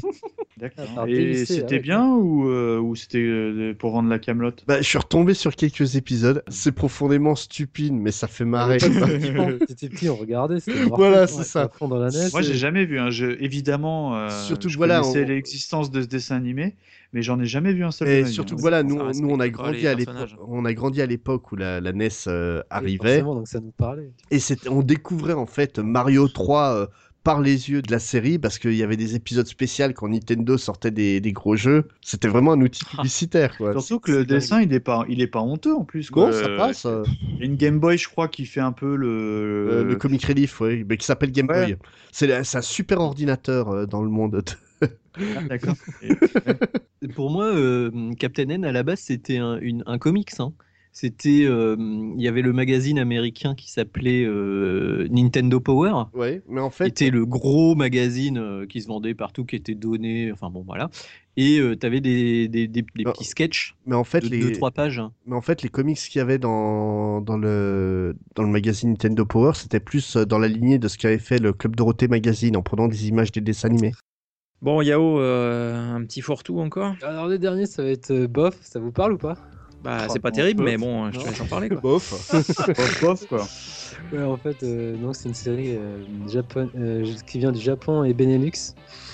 Euh, Logique, quoi, le meilleur des deux mondes. et en plus, ça va vous parler quand je, vous- je vais vous citer d'autres séries euh, qui viennent de cette collaboration. Donc, en fait, c'est elle date de 87. Elle est arrivée en France euh, 27 octobre 89 dans le Club Dorothée.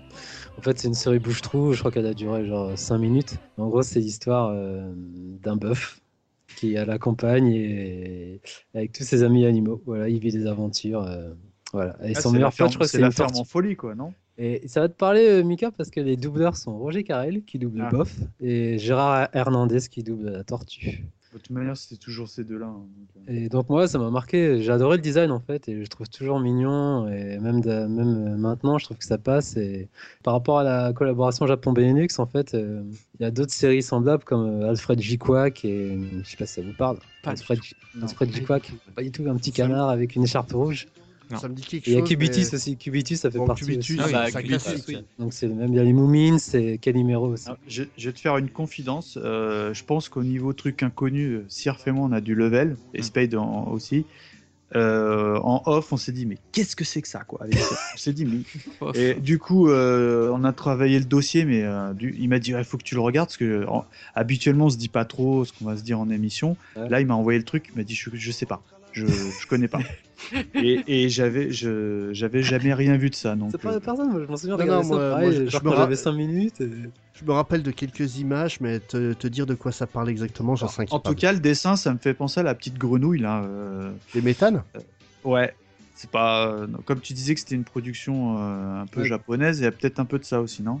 Bon, bref, moi je te dis, je l'associe plus à Alfred J. Quack et je suis étonné que personne connaisse Alfred J. Quack Ah. aussi. Mais c'était bah, pas la si. mascotte de la bière, euh, Quack Bon, Il y a un crossover avec la Noiraude ou pas? Bref, à chaque fois que j'en parle, tout le monde Versus. moi, Personne connaît cette série. Mais bon, Ah si, Alfred J. Quack, oui, ça me dit. euh, Non, maintenant que je vois. euh, bof, euh, Ah non, non, mais. bof, euh, non, moi je. Si, c'est comme je te dis, ça, ça- j'avais l'image en tête, mais après euh, les Il y a eu épisodes. beaucoup de rediffusions. Elle, elle a été rediffusée euh, en 90, en 91 sur la 5, en 93 sur Canal J, en 93 sur TMC, et en 94 sur TF1. Enfin, il y avait plusieurs Non, euh, rediffusions en fait. Désolé. Ouais, voilà. hein, je- En fait, il y avait très peu de dialogue et en fait, et voilà. Et ça durait genre 5 minutes. Et enfin, moi, je sais que c'était ma série bouche-trou favorite. Donc, euh, ouais, j'adorais. Donc voilà. Ok. Bon, bah écoute, euh, merci de, de ce bof. Euh, alors, quelques fourre-tout pour ma part. Allez, J'ai une liste ici. dans dessins cette enveloppe. Et les Non, mais nominés sont. il y a, Non, non, du mais bof. je- hein. Attends, faut que tu passes euh, quand même plus fort que le bof. hein. Non, non, non, mais Oh, je... non, non, mythique, c'est des trucs, euh, c'est des trucs. euh, Tu vois, par exemple, c'est Claire et Tipoun, tu vois. Qu'est-ce que c'est que ça? Euh, si, oh. Mais si, ah, Spades, merci, je savais que tu connaîtrais. Non, mais je vais pas trop rentrer dans le détail, mais c'est un chien. Enfin, il a un physique particulier quand même, Spades. Je pense que tu Oui, il est très carré, oui. Donc euh, voilà, c'est juste pour le citer, Claire et Tipoun qui passait de mémoire, c'était quoi La 5 aussi, non? Je sais plus. Oh, ça, ça sent oui, le dessin certainement. animé 5, ouais. Ouais. Euh, j'avais, je m'étais noté également bah, le Gem et les hologrammes, quoi. Ah bah non, c'est c'est pas connu, oublié ça. ça. Non, mais bon, Ah enfin. Il va y avoir un On film. a honte de dire qu'on connaît parce qu'on est des mecs, mais bon. Voilà. Ouais, il a raison, Spade. Il y, a un- il y a un film qui est en Ah oui, préparation. oui, c'est pour. Enfin voilà. Mais moi, euh, je vous le dis honnêtement, j'étais hyper fan de ce dessin animé. hein. Moi je regarde encore, j'ai le coffret et ma fille regarde, donc je m'incruste des fois quand elle regarde. Ah, tu aimes les Misfits, toi aussi. Exact. Ah oui. euh, bah oui. Et nous les Misfits, on est les meilleurs. Euh, ouais. Les Misfits Alors, il va faire un malheur. Ouais. Enfin, Et ouais. Jackie, Jackie disait j'aime, j'aime. Ouais. Ah, C'est pour, sa blague, Pour, c'est lancer, ça. pour lancer l'émission, il disait toujours ça, quoi. Et ah, ah, ah, c'est marrant une fois. Donc sinon, j'avais en magasin, euh, alors, euh, Sport Billy. Donc bah, je sais que. Ah bah oui, ouais, mais très peu euh. diffusé pour le coup. Ouais, c'est vrai. ouais. Sport Billy qui sortait quand même de son sac euh, à peu près tout et n'importe quoi. C'était le- le Félix le chat du sport. Quoi. Ouais, c'était Ah, C'était un décathlon portable qu'il avait, oui. Et, et d'ailleurs, ça a été créé par le- toujours ce même Lou Scheimer qui avait un, fait euh, Musclan. Exact. Euh, j'ai un, ah oui, j'ai un, un jeu 7 et match. Vous vous souvenez de ce dessin animé? Ça C'était. Ah, ça me parle de cette. À votre avis, quelle est la thématique de, Le, le tennis de table. Eh, bah non, le tennis tout court. C'était euh, de- des, le nom des- dit des quelque héros chose. très filiformes. Il y avait euh, un style de dessin particulier, surtout avec des, des ombres. euh, on, on voyait beaucoup de personnages avec des, des ombres. C'était assez sombre. Les filles étaient en très très dénudées. C'est euh, du shoujo, quoi. En, train- voilà, en train de jouer au tennis. Elles sautaient Ouais, à peu parle, près moi, à ça me 20 parle très mètres euh, au-dessus du terrain. Enfin bon, voilà.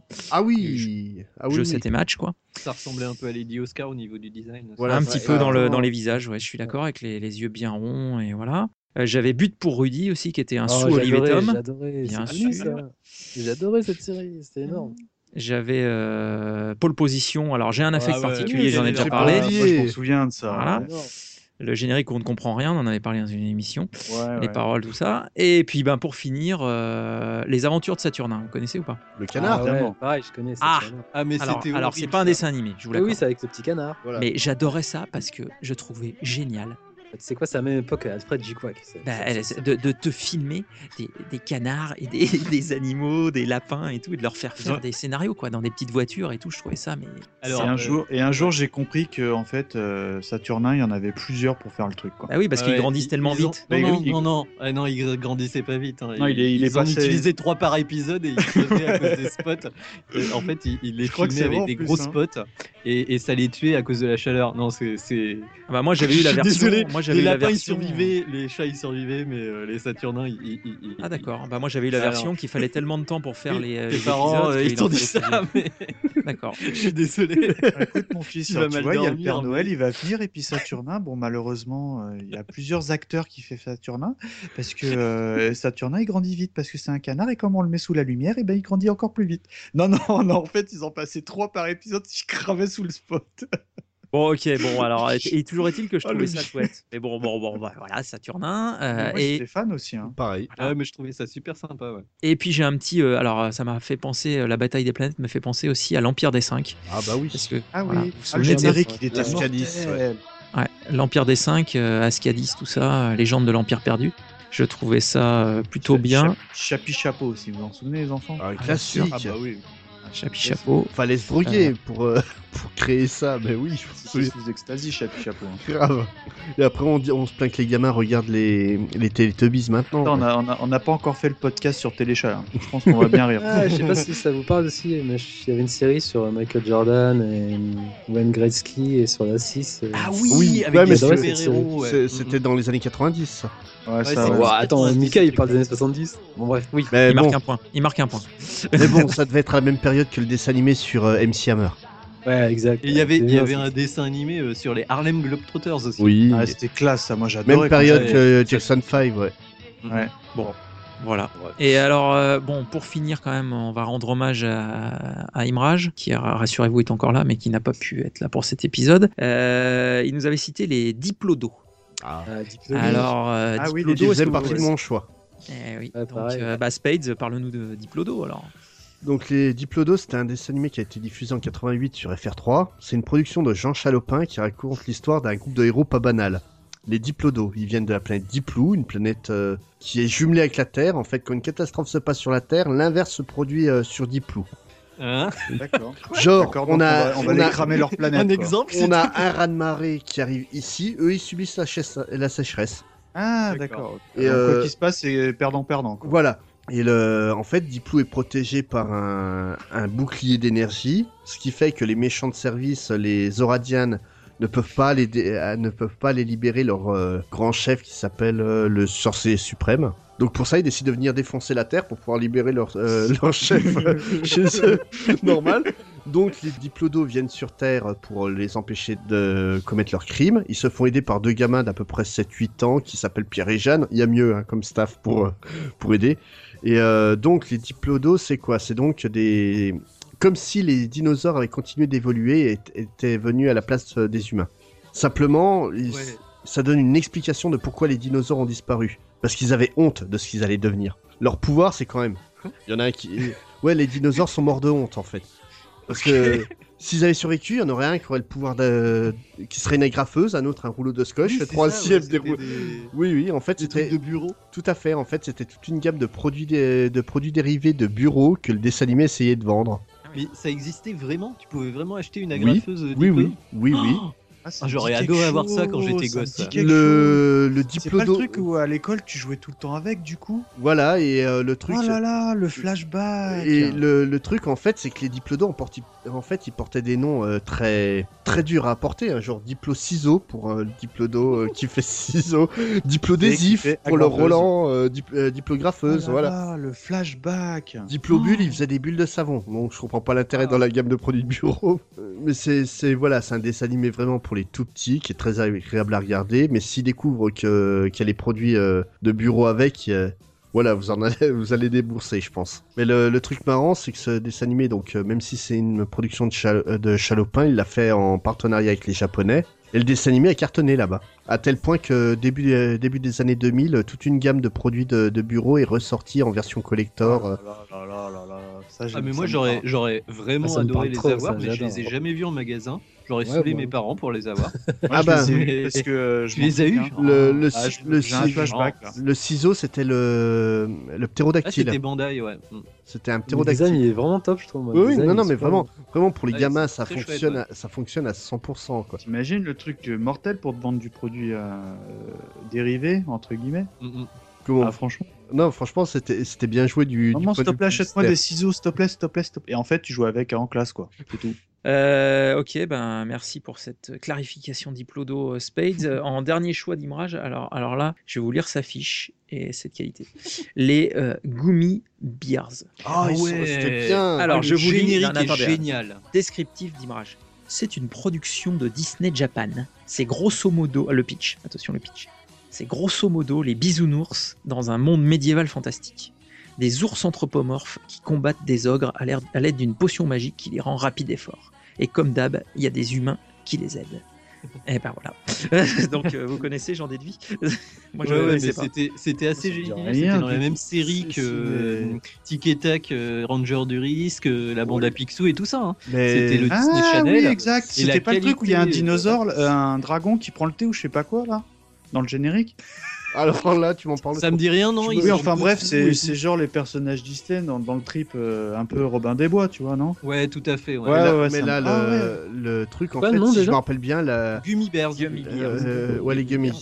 Ouais. En France, c'était les gummies. euh, mais euh, le, le truc, c'est que leurs potions, si je me rappelle bien, ça les fait bondir comme des popples, Oui. en fait. Ben, en fait, le, le, le truc euh, Gummy Bears, en fait, c'est. euh, alors, je, je sais pas, je, je crois pas, pas que ce soit connu en France. Si, c'est si, des petits. Oui, c'est des petits bonbons, en fait. Ouais. C'est les, ours. c'est les là. enfants, Oui, ouais. oui. Qu'on aime bien euh, manger d'abord les bras et puis les finir par la Mais, tête. les- Et en fait, c'est Bah, une sorte de produit dérivé. mais euh, de, mémoire, C'est encore plus obscur que bof pour moi. non, non, de mémoire, c'était diffusé sur Ah, France tu 3. Enfin, sur Oui. FR3, euh, juste après C'était David. Disney Channel. Non, non, c'était euh, F- euh, FR3, il me semble. C'était diffusé juste après David le Gnome. Aussi, aussi en dessin animé oublié qui est pas mal. Cherchez, vous allez vous, vous allez faire. David Waouh le gnome. La prochaine adaptation avec Warwick Davis à venir. Euh, c'est je- vachement bien, un Gummy Bear. euh, Ouais, oui, c'est- j'en ai de bons souvenirs aussi. Mine de rien, euh, Le dessin était propre. Hein. Ouais. Était propre. Ouais, ouais. Ah, bah, c'était euh, c'était de la qualité de Banda Picsou et. Ouais, exact. exact. Ranger Ouais, du risque, hein, c'était. Exactement, niveau. ouais. Euh, ok. Et euh, on ne peut pas finir sans citer euh, l'herbe musicale et Tofsi. Enfin, on a déjà parlé sur. Parce que sinon, Mikado, il va pas être content si on ne cite pas Tofsi quand même dans les dessins Ah, animés ça, oubliés. ça, c'est un, ça, un vrai dessin animé oublié quand même. hein. C'est quoi On préférait l'oublier. Ah, mais tu connais pas Tofsi et l'herbe musicale, mais Mikado va sûr, te faire un petit. Ah non, non, Ah non, non, non, mais tu écouteras le podcast euh, sur Lionel Leroy que nous avons fait. On en parle très, on en parle très longuement. Et l'herbe, est, comme disait Nicolas, l'herbe, elle est très musicale. Très très musical. Elle est très musicale. D'accord. Voilà. Bon, ben écoutez, euh, messieurs, je crois qu'on enfin, on n'a pas fait le tour de la question, mais on a quand même euh, pas mal euh, déroulé de, de dessins animés plus ou moins oubliés, comme je vous le disais au début, selon bah, le- les choix de chacun. Bah, il me reste à vous, à vous remercier de votre participation. Yahoo, merci, merci pour tout. Bah, surtout merci à vous hein, pour Voilà. l'invitation. hein. Moi, je suis super fan de, de vos émissions. Donc, euh, Bah, écoute, ah, on te remercie. Et puis, super bah, gentil. Quoi. à une prochaine, comme on dit. Parce que de toute Bah ouais, sur la prochaine, sujets quand vous allez faire un spécial euh, Histoire sans fin, je suppose. Là, ouais, alors ça, oui, apparemment, il y a une pression qui On va, s'exerce. on va faire les scènes, on va faire les Sentai, on va t'inviter. Euh, Bien sûr, l'Histoire sans fin, le, le- le seul et unique, hein, il n'y en a pas d'autre. hein. On est bien Ah oui, ah bah oui, il y a pas de suite. On est d'accord, absolument. Ok. Atrio Pardon. Bon, bah merci euh, messieurs, à très bientôt. Puis bah nous on va se quitter sur le générique de Diplodo puisque euh, ça va permettre de, de nous écouter euh, ça tranquillement. Allez, à bientôt à toutes et à tous. Salut, salut, ciao. Salut. Ciao. salut.